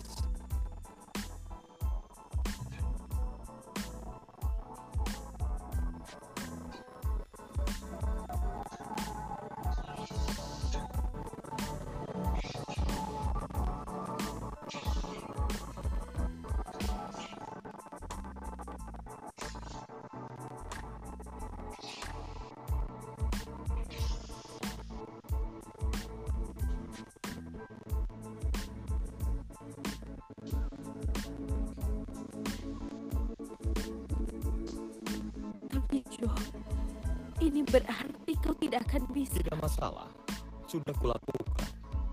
Sekarang giliranmu.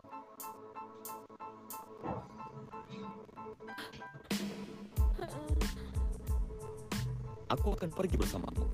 Kau tahu kau tidak bisa. Aku tahu. Aku akan pergi sejauh yang aku bisa.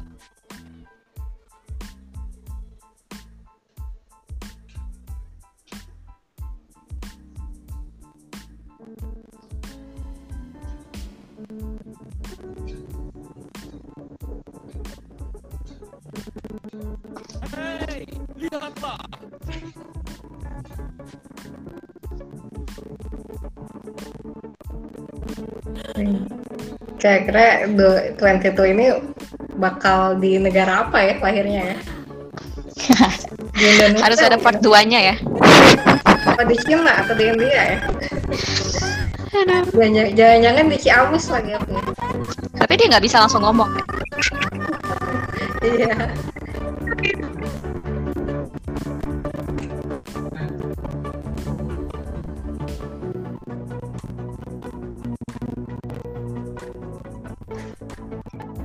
Touch me so much banget sih yang pas part ini tuh. Iya, ini juga aku suka. Dan justru yang paling berkesan buat aku. Iya. Senyuman si Mas Jo-nya nggak kuat. Maksudnya? Kayak tulus banget gitu loh teh. Pakai maksudnya lagi. Oh, ini kayak dia di Kazakhstan ya kayaknya si 22. Itu dari mana ya prediksinya? Saya tuh di petanya. Oke, sip. Nah itu tuh, jadi itu scene yang paling apa ya, justru aku mikir bahwa esensi kehidupan tuh dapat banget di situ gitu ya, ketika ya udah kan, ya nggak sih maksudnya Kalau aku mikirnya bukan bagaimana kita tuh meraih suatu hal yang tampak besar dalam kehidupan, kayak misalnya meraih Nobel, atau misal masuk Oxford, dan lain sebagainya. Tapi ketika kita bisa ngasih kebermanfaatan gitu nggak sih ke orang lain gitu kan ya, ke orang-orang di sekitar kita, sesimpel apapun itu gitu. Jadi aku sebenarnya kayak bikin tulisan tentang film Soul ini, dan aku udah kasih ke Evi sama Isal tentang hierarki kebutuhan Maslow. Jadi Maslow ini merupakan seorang psikolog, istilahnya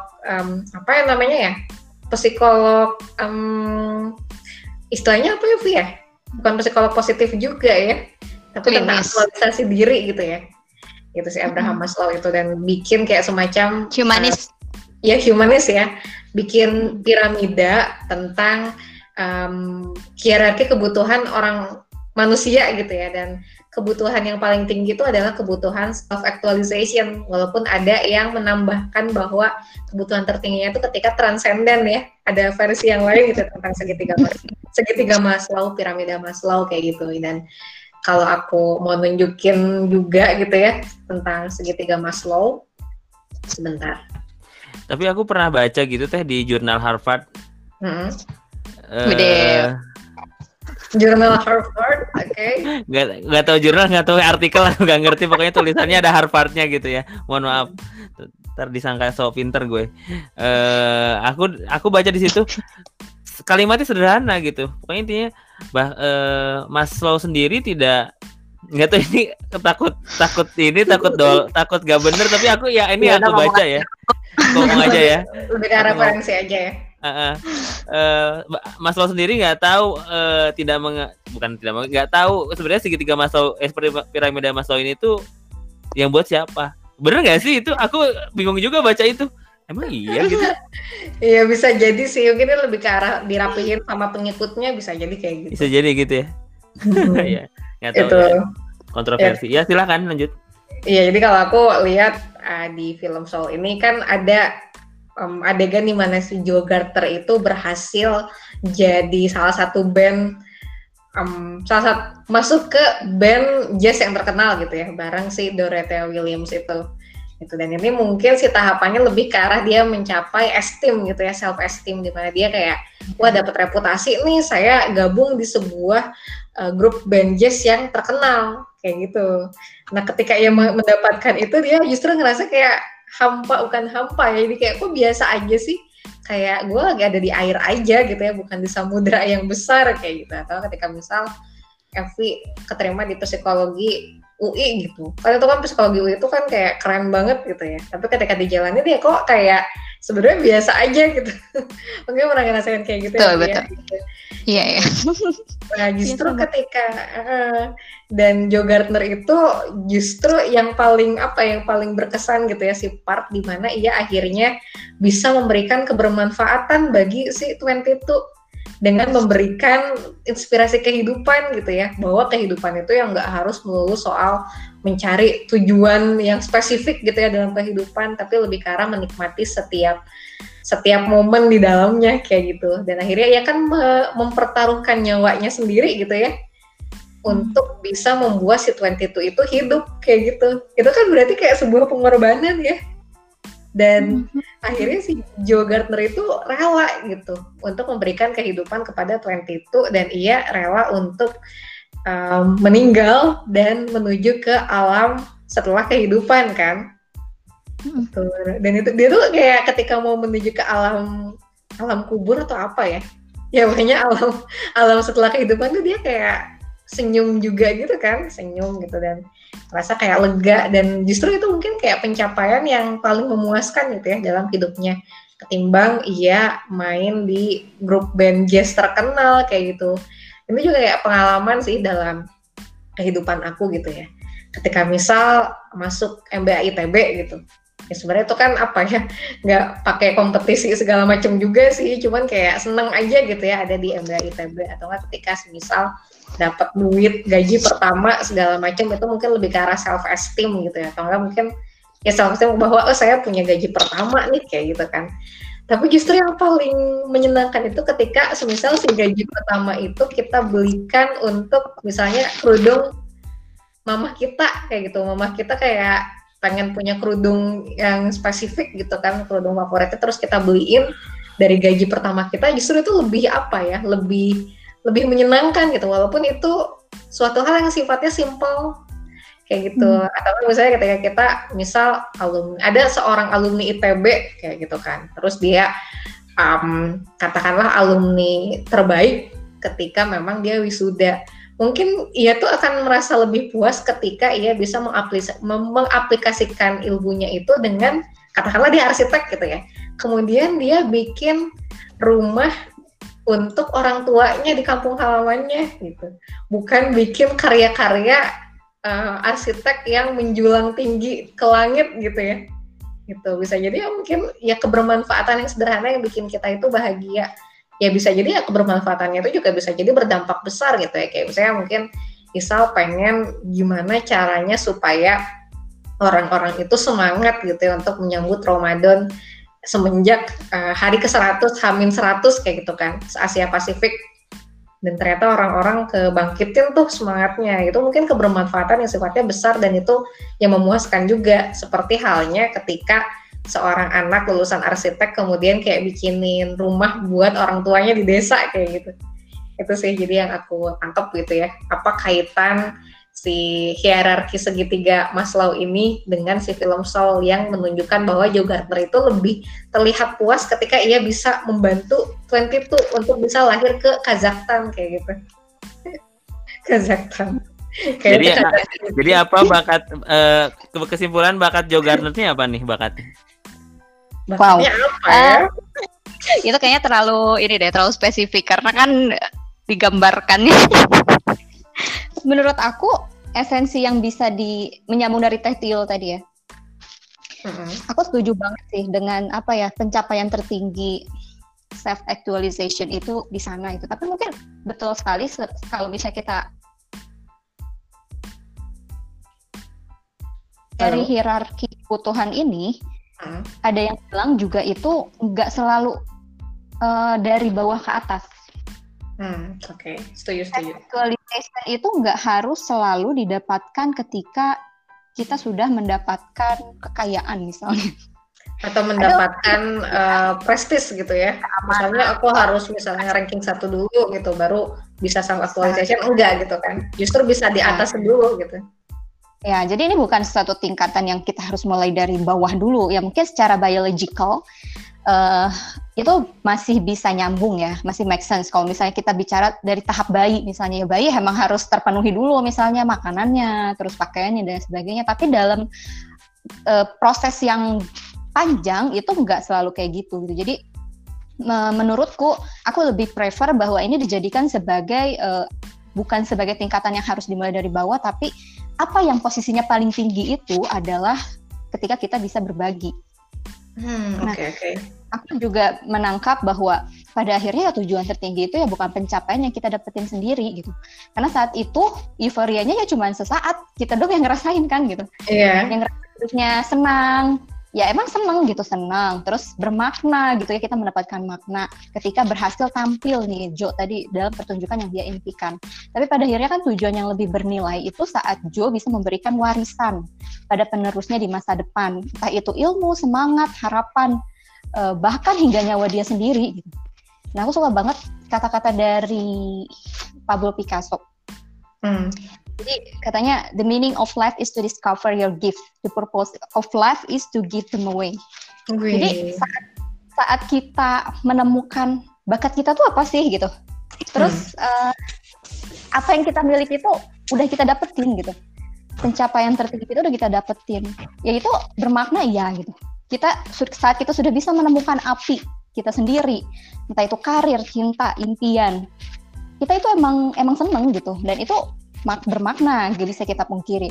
Tapi gak ada artinya jika tujuannya bukan untuk diteruskan, karena justru saat kita bisa memberikan apa yang kita anggap paling berharga, paling kita cintai, di sanalah kita akan bisa menemukan tujuan penciptaan kita sendiri.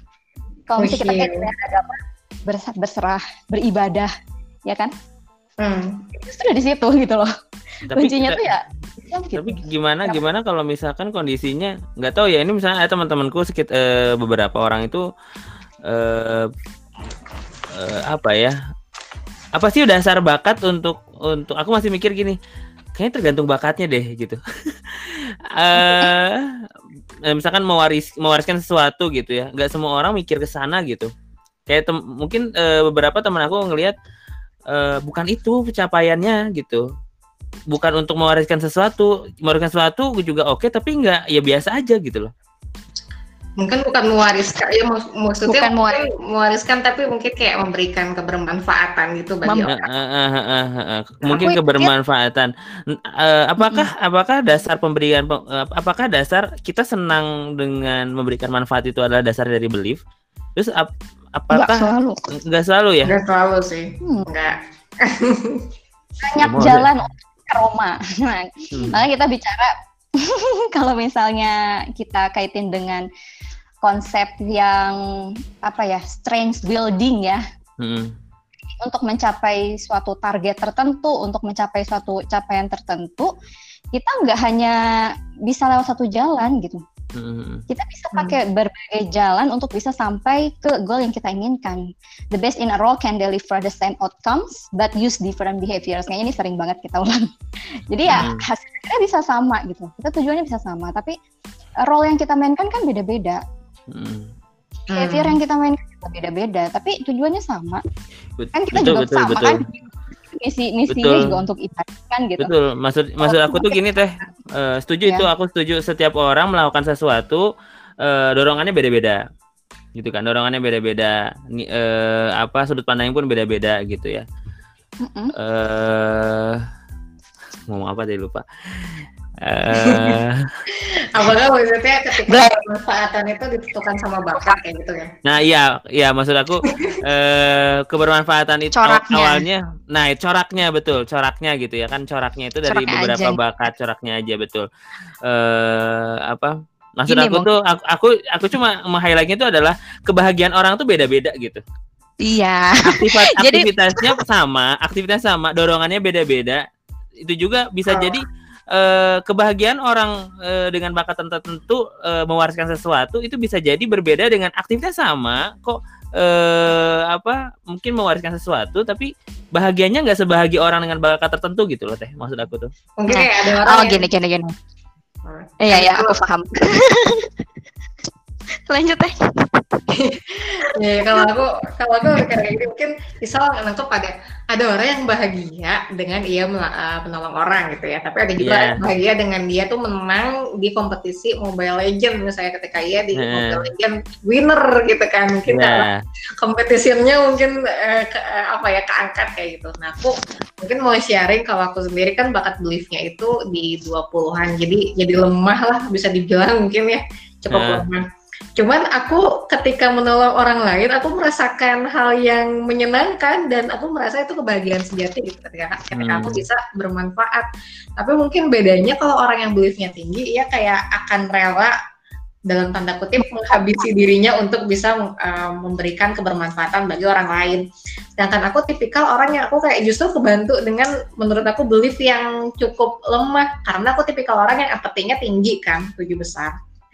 Bayangin ketika aku nolongin orang terus mati-matian sampai aku habis, kemudian karena empati aku tinggi, aku sangat sensitif, aku tuh kayak bener-bener bisa hancur karena aku terlalu terlarut gitu dalam hal itu. Dan aku kayak jadinya jadi tidak utuh kembali lah bisa dibilang kayak gitu, karena aku mungkin kayak terlalu terpaku gitu ketika nolong orang tersebut. Dan mungkin bakat belief aku yang rendah mungkin lebih ke arah menjaga supaya, oh iya Tris, kamu ketika nolong orang itu harus dalam keadaan dimana kamu tuh kayak bener-bener penuh kayak gitu sih. Jadi antara seperti itu gitu. Ini bisa jadi ya kalau menurutku ini sih tiap fitrah orang, karena memang beda-beda. Aku nggak usah, justru fitrah kebermanfaatan bahagia karena kita bisa bermanfaat tuh fitrah yang sangat universal karena ada di ayat Quran sih kalau aku.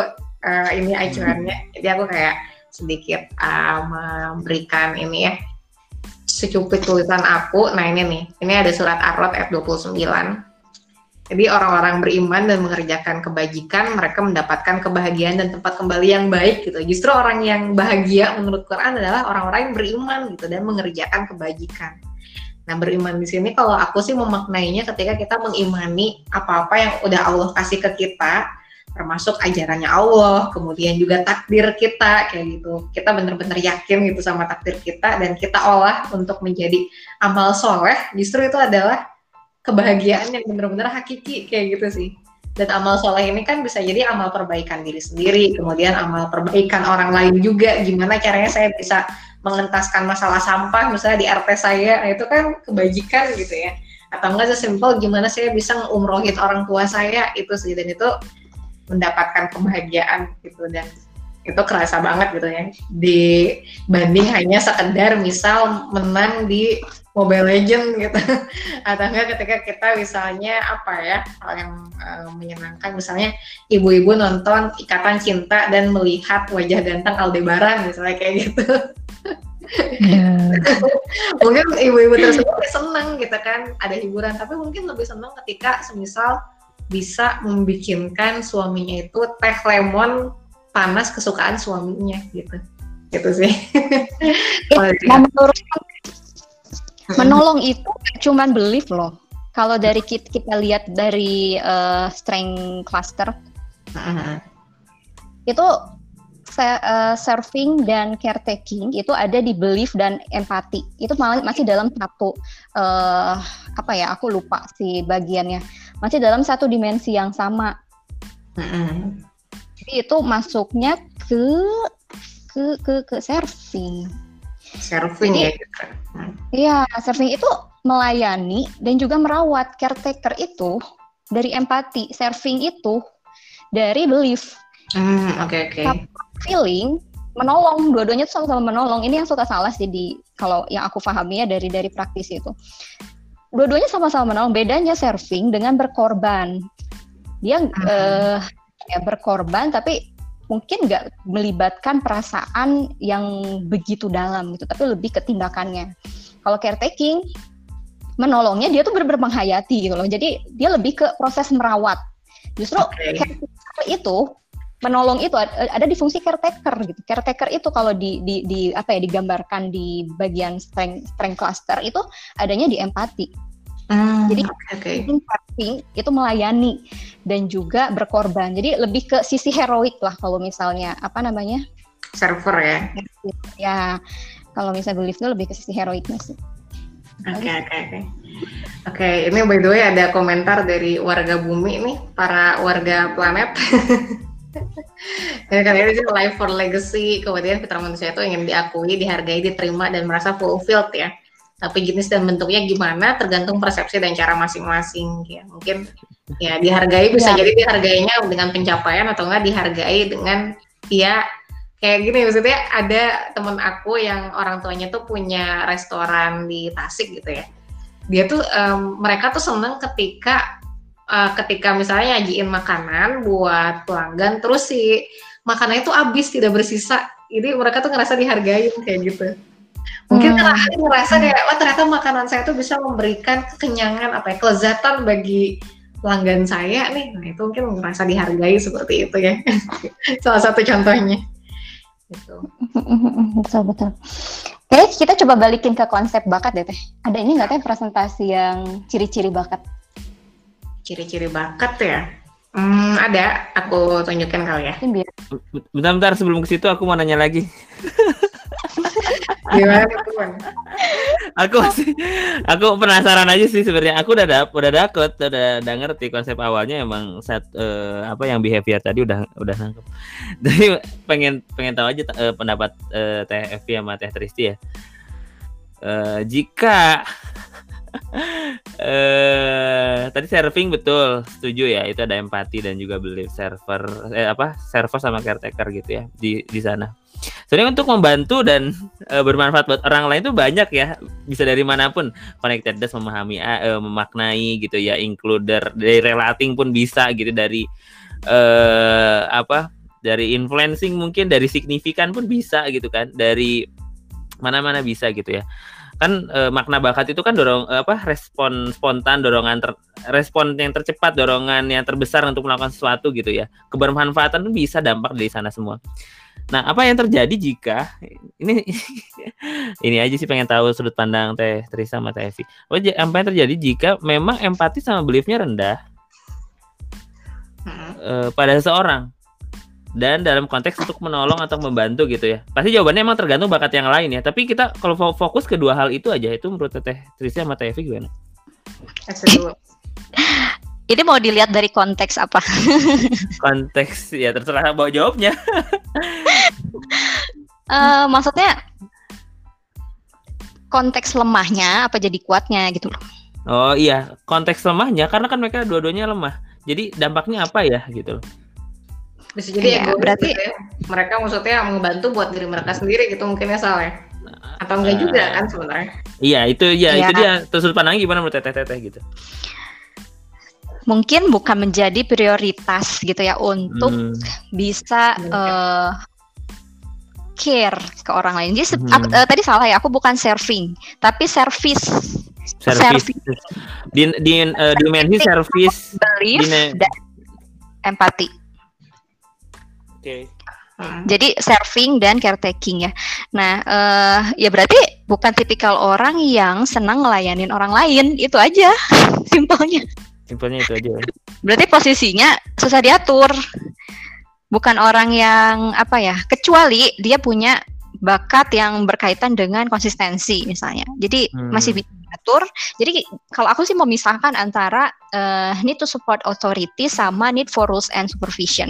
Kalau misalnya seseorang itu nggak nurutnya karena diperintah, itu need to support authority-nya nggak begitu bagus, bisa jadi itu berkaitan dengan serving-nya. Kayak aku misalnya, aku belief-nya nggak terlalu tinggi kan, maksudnya tengah gitu ya. Jadi aku nggak begitu suka kalau misalnya orang banyak ngatur, atau misalnya aku harus banyak ngelayanin orang gitu. Ngelayanin dalam artinya bukan ngelayanin ya, tapi kayak lebih berkorban kayak gitu kan.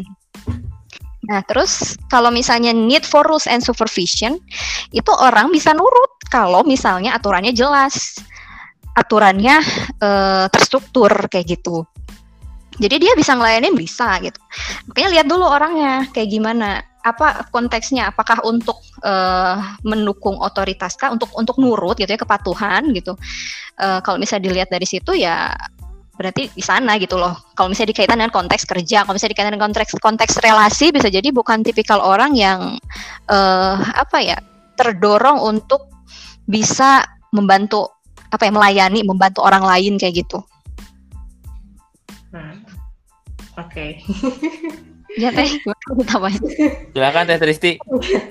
Ini aku kayak pernah ngedengar ini agak beda maksudnya si konteksnya, tapi mungkin bisa agak nyambung. Jadi ada yang bilang kayak gini.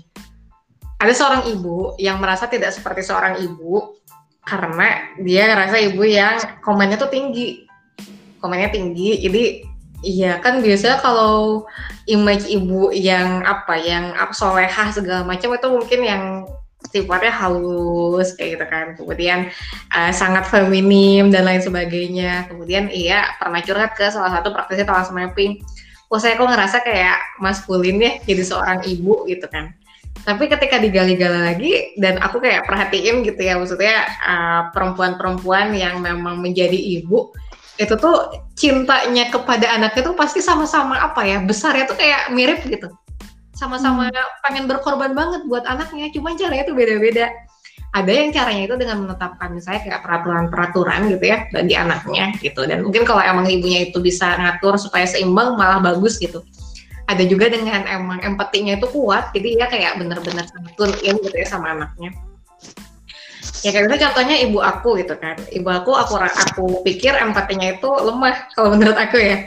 Tapi ia tuh sangat suka maksudnya kayak berkorban buat orang lain gitu ya, dapat kayak gitu. Jadi dia menunjukkan rasa sayangnya itu dengan perilaku kayak gitu. Walaupun ya maksudnya mengucapkan rasa sayang ibu aku ya nggak ada masalah gitu kan, maksudnya ngucapin aja kalau sayang. Cuman ya bukan tipikal yang kayak ketika aku curhat gitu kan, ibu aku langsung tune in nih gitu, langsung memberikan saran-saran yang sesuai gitu kan. Menurut aku ibu aku mungkin bukan temen curhat, tapi lebih ke arah temen ngobrol gitu buat aku.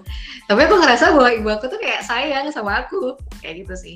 Mungkin sama contohnya dengan orang-orang yang sebenarnya tuh setiap orang itu punya fitrah untuk bahagia ketika menolong orang lain kayak gitu, cuman ekspresinya beda-beda gitu sih. Ketika misalnya orangnya nggak ada belief sama empati, dia mungkin dengan analytical yang kuat gitu ya, ketika ia melihat misal sebuah tatanan di masyarakat, ketika memang itu tidak saling menolong satu sama lain, itu akan chaos gitu, dan dia tuh ngerasa kayak bersalah dengan karena hal itu.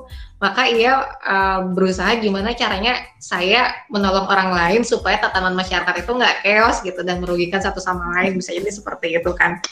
Itu sih, love language-nya berbeda gitu ya. Iya, setuju, love language-nya okay. Berbeda. Jadi itu sebetulnya relate sekali sih dengan bahasan kita yang terakhir sebelum misalnya apa semua orang, maksudnya ini kita konteksnya Joe dan 22 ya, 22 ini. Kenapa apakah kemudian semua orang itu punya jiwa seperti Joe gitu? Kalau menurut aku yakin ya, setiap orang pasti punya. Yang fitrahnya kayak gitu. Yang kemudian dia membuat dia belok fitrahnya. Jadi kemudian dia adalah kan orang tua juga yang kayak misalnya dia ngorbanin anaknya gitu ya untuk dibunuh lah atau dan sebagainya gitu. Itu kan maksudnya memang di luar dari fitrahnya gitu kan. Tapi fitrahnya pasti ada gitu. Fitrah itu nggak cuman bakat tapi juga pembawaan yang sifatnya itu karakter moral gak sih gitu. Karakter moral yang membuat orang tua mana sih yang nggak pengen anaknya bahagia gitu, yang dia siap berkorban untuk anaknya. Demi anaknya bahagia gitu. Jadi menurut aku karakter Joe itu pasti ada di dalam setiap orang, dan bukan berarti harus yang berbakat live aja misalnya, atau misalnya dia harus punya bakat empati dan sebagainya gitu. Bakat-bakat yang berkaitan dengan berkorban misalnya atau membantu orang. Tapi mungkin ekspresinya nggak mirip seperti yang kita harapkan, bisa jadi ya nggak kayak orang yang punya bakat empati dan belief gitu yang terang-terangan kelihatan gitu. Tapi bisa jadi berbeda gitu, kayak yang tadi salah satunya Teh Tristi udah sampaikan gitu ya, bisa jadi dengan aturan gitu, cara kasih sayangnya itu ya dengan bawel misalnya kayak gitu. Nah, setuju banget sih. Oke, kita udah 22.14. Apa gitu, kalau misalnya mau dilanjut kita patokan gitu sampai jam berapa maksimalnya? Boleh sampai 10.15.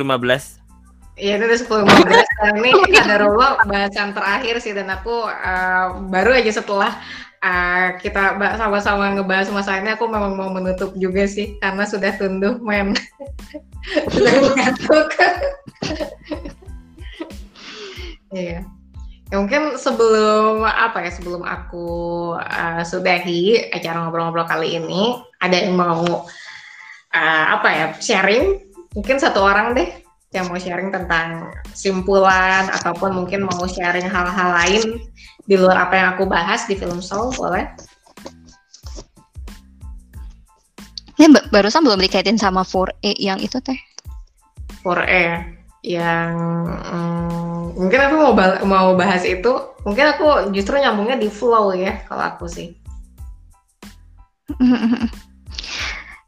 Kalau nggak ada ya udah deh aku aja nih simpulin. Ya boleh, aku aja. Jadi nggak beres. Kalau menurutku simpulannya sebetulnya sebelum kita mengenali bakat kita tuh harus pembukaan dulu minat belajar. Minat itu bisa dari belajar, keinginan bercoba berbagai hal. Tadi kan ya orang untuk bisa menemukan passionnya apa, bakatnya apa, dia harus banyak mencoba berbagai hal. Emang kita nggak bisa, belum tentu bisa semua hal ya, meskipun kita mencoba banyak hal gitu. Tapi di antara proses eksplorasi aktivitas apa yang kita sukai itu, pasti ada aktivitas yang jauh lebih kita sukai, dan itu tercermin dari 4A tadi.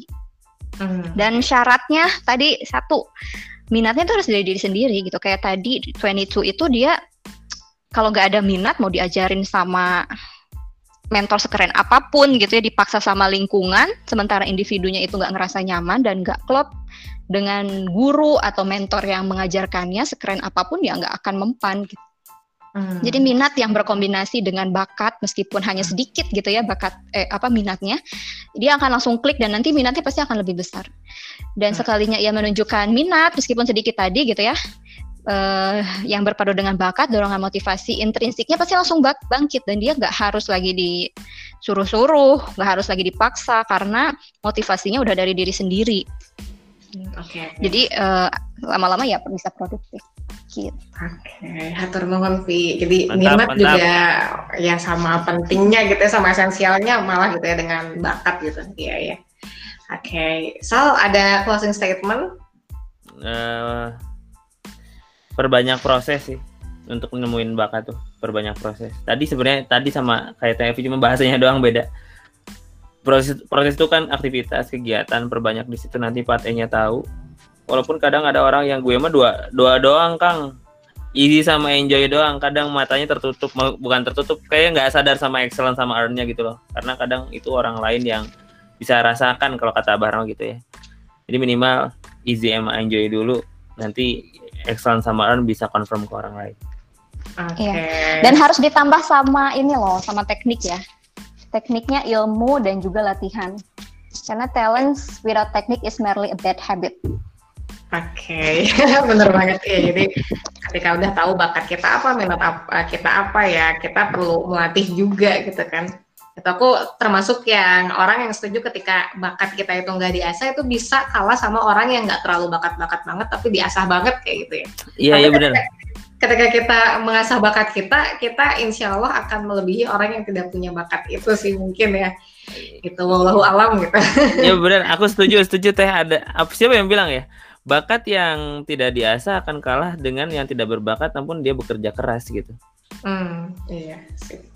Kalau dari aku sih maksudnya. Tapi sekalinya diasah sedikit dia langsung bisa nyusulnya cepet. Iya betul. Ya salah sendiri nggak ngasah bakatnya. Iya sih. Dan aku kalau dapat apa ya pesan dari film Soul itu ya tiap orang tuh punya tools yang beda-beda ya untuk bisa menjalani kehidupan sesuai dengan fitrahnya. Ada memang yang memang ya bermimpi besar gitu kan yang memberikan dampak yang besar. Ada juga mungkin yang memang memberikan dampaknya tuh skalanya memang terlihat kecil tapi itu ternyata memang apa ya? Memang itu benar-benar bermanfaat gitu ya bagi orang-orang sekitarnya kayak gitu. Jadi ya nggak usah ngelihat kanan kiri kita mencapai apa gitu ya. Bahkan mungkin ada orang-orang yang pengen mimpi besar tapi ternyata orang-orang di sekitarnya justru mematahkan padahal sebenarnya tuh ya ketika kita jujur sama diri sendiri, kemudian kita sering komunikasi juga sama Allah gitu ya, sama yang Maha Kuasa, insya Allah akan ditunjukkan kok gimana cara kita memanfaatkan bakat kita untuk bisa bermanfaat dengan cara kita masing-masing kayak gitu. Itu kalau dari aku, paling kita sudahi dulu ya, udah jam 10:20. Oke, sebelumnya aku mau ngucapin makasih banyak kepada Bunda Evi dan kita Pak Faisal. Om ya kita bilangnya ya. Dan juga Om Faisal, makasih banget juga buat teman-teman yang udah nemenin di sini. Ada Teh Lydia, ada warga bumi. Salam ya dari planet Tante. Ayo kita foto Tante. Kemudian juga ada tadi yang udah sharing juga ada Yoga, ada Farli juga. Sekarang kita foto bareng ya. Mungkin bisa open cam bagi yang teman-teman yang mau open cam boleh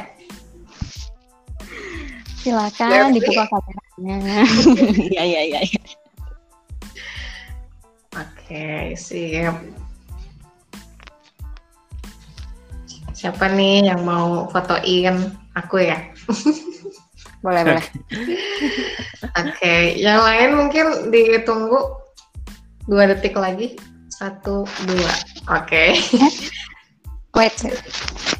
Oke, aku ini ya, mulai ya. 1, 2, 3.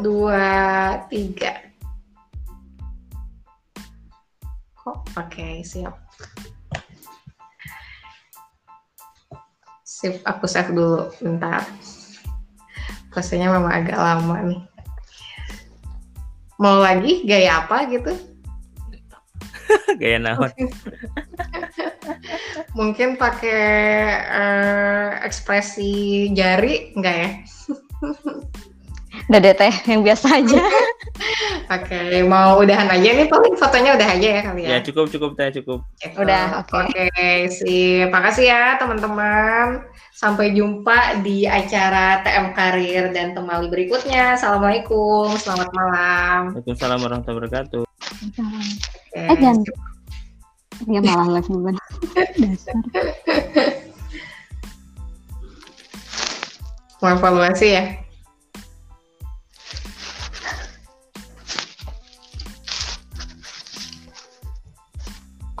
Aku stop recording.